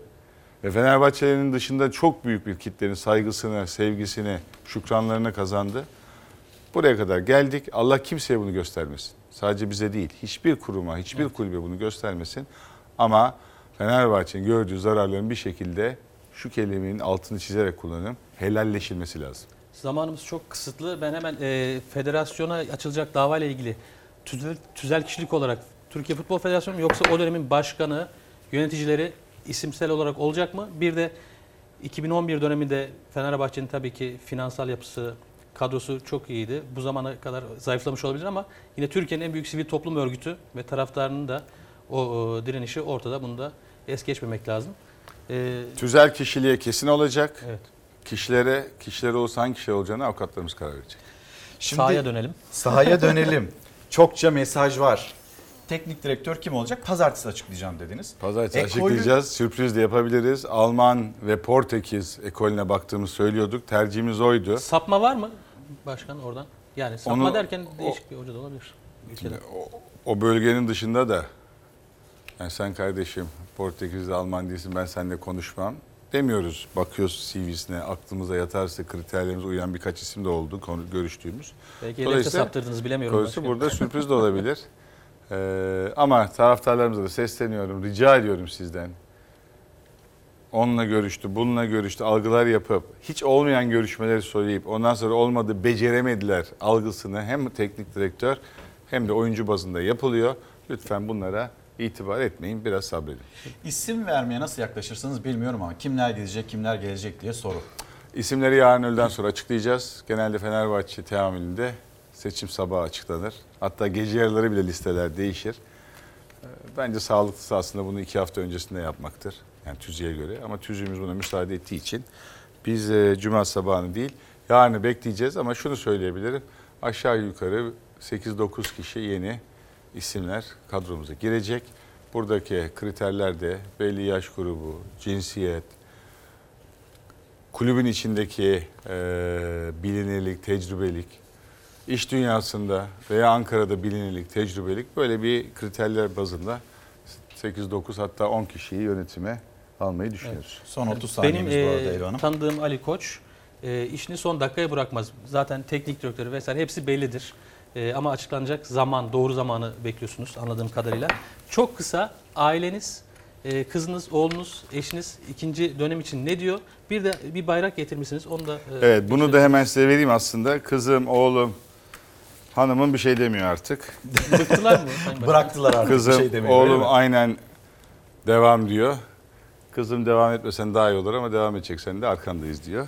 Şimdi bu bayrak Bayrak efendim. önemli bir bayrak. Ee, seçimlerde Cuma, Cumartesi günü şunu tutarsan bu bayrağı e, dağıtacağız. Bu bayrak nedir? Bu Tarihler görüyorum Sayın Geç anlatacağım. Bu bayrakta e, çizgileri görüyorsunuz. 10 şeritte bu her yılı 10 yılı kastediyor. Bu 3 Temmuz'dan başlıyor ve burada yakın baktığınız zaman tarihler var.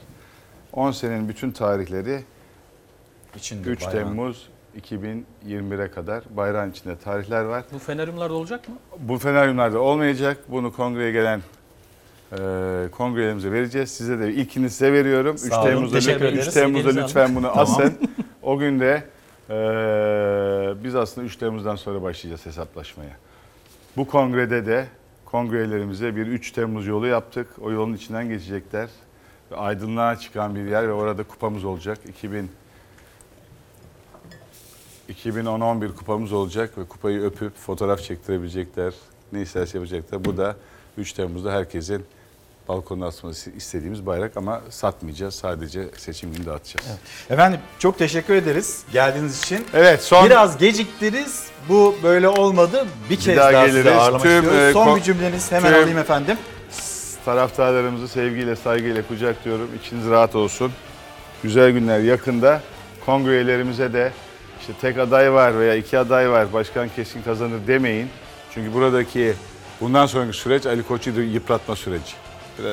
Dolayısıyla duyumlar alıyoruz. Doğru değil bilmiyorum. İşte bizim oylamaya sunacağımız maddeleri reddetmek üzere bir çalışma yapılıyor. Lütfen hafife almayın. Fenerbahçe Demokrasi Şölenine katılın. Hem sadece oy vereceğiniz gün değil, Cuma günü de sizleri bekliyoruz. Sağ olun, var olun. Size de teşekkür ediyorum. Başarılar Biz teşekkür ederiz geldiğiniz için. Efendim şimdi reklam.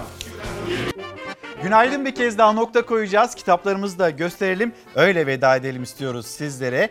Nişan Evi Çiler İlhan. Nakkaş'ın Sırrı Çiğdem Aldatmaz'ın kitabıydı. Cevat Turan Kibeleli'nin Laneti.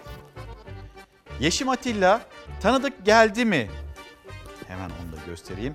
Ve son kitabımız bugün için Nazlı Eray Aşkı Giyinen Adam. Efendim kapatırken her zamanki gibi teşekkürümüz sizlere. Bizi izlediğiniz için teşekkür ederiz. Bir manikeler olmazsa yarın saatler 8'i gösterdiğinde Fox ekranlarında Çalar Saat'te buluşmamız var, randevumuz var. Sizleri de bekliyoruz. Sağlıklı, huzurlu, güzel bir gün olsun. Hoşçakalın.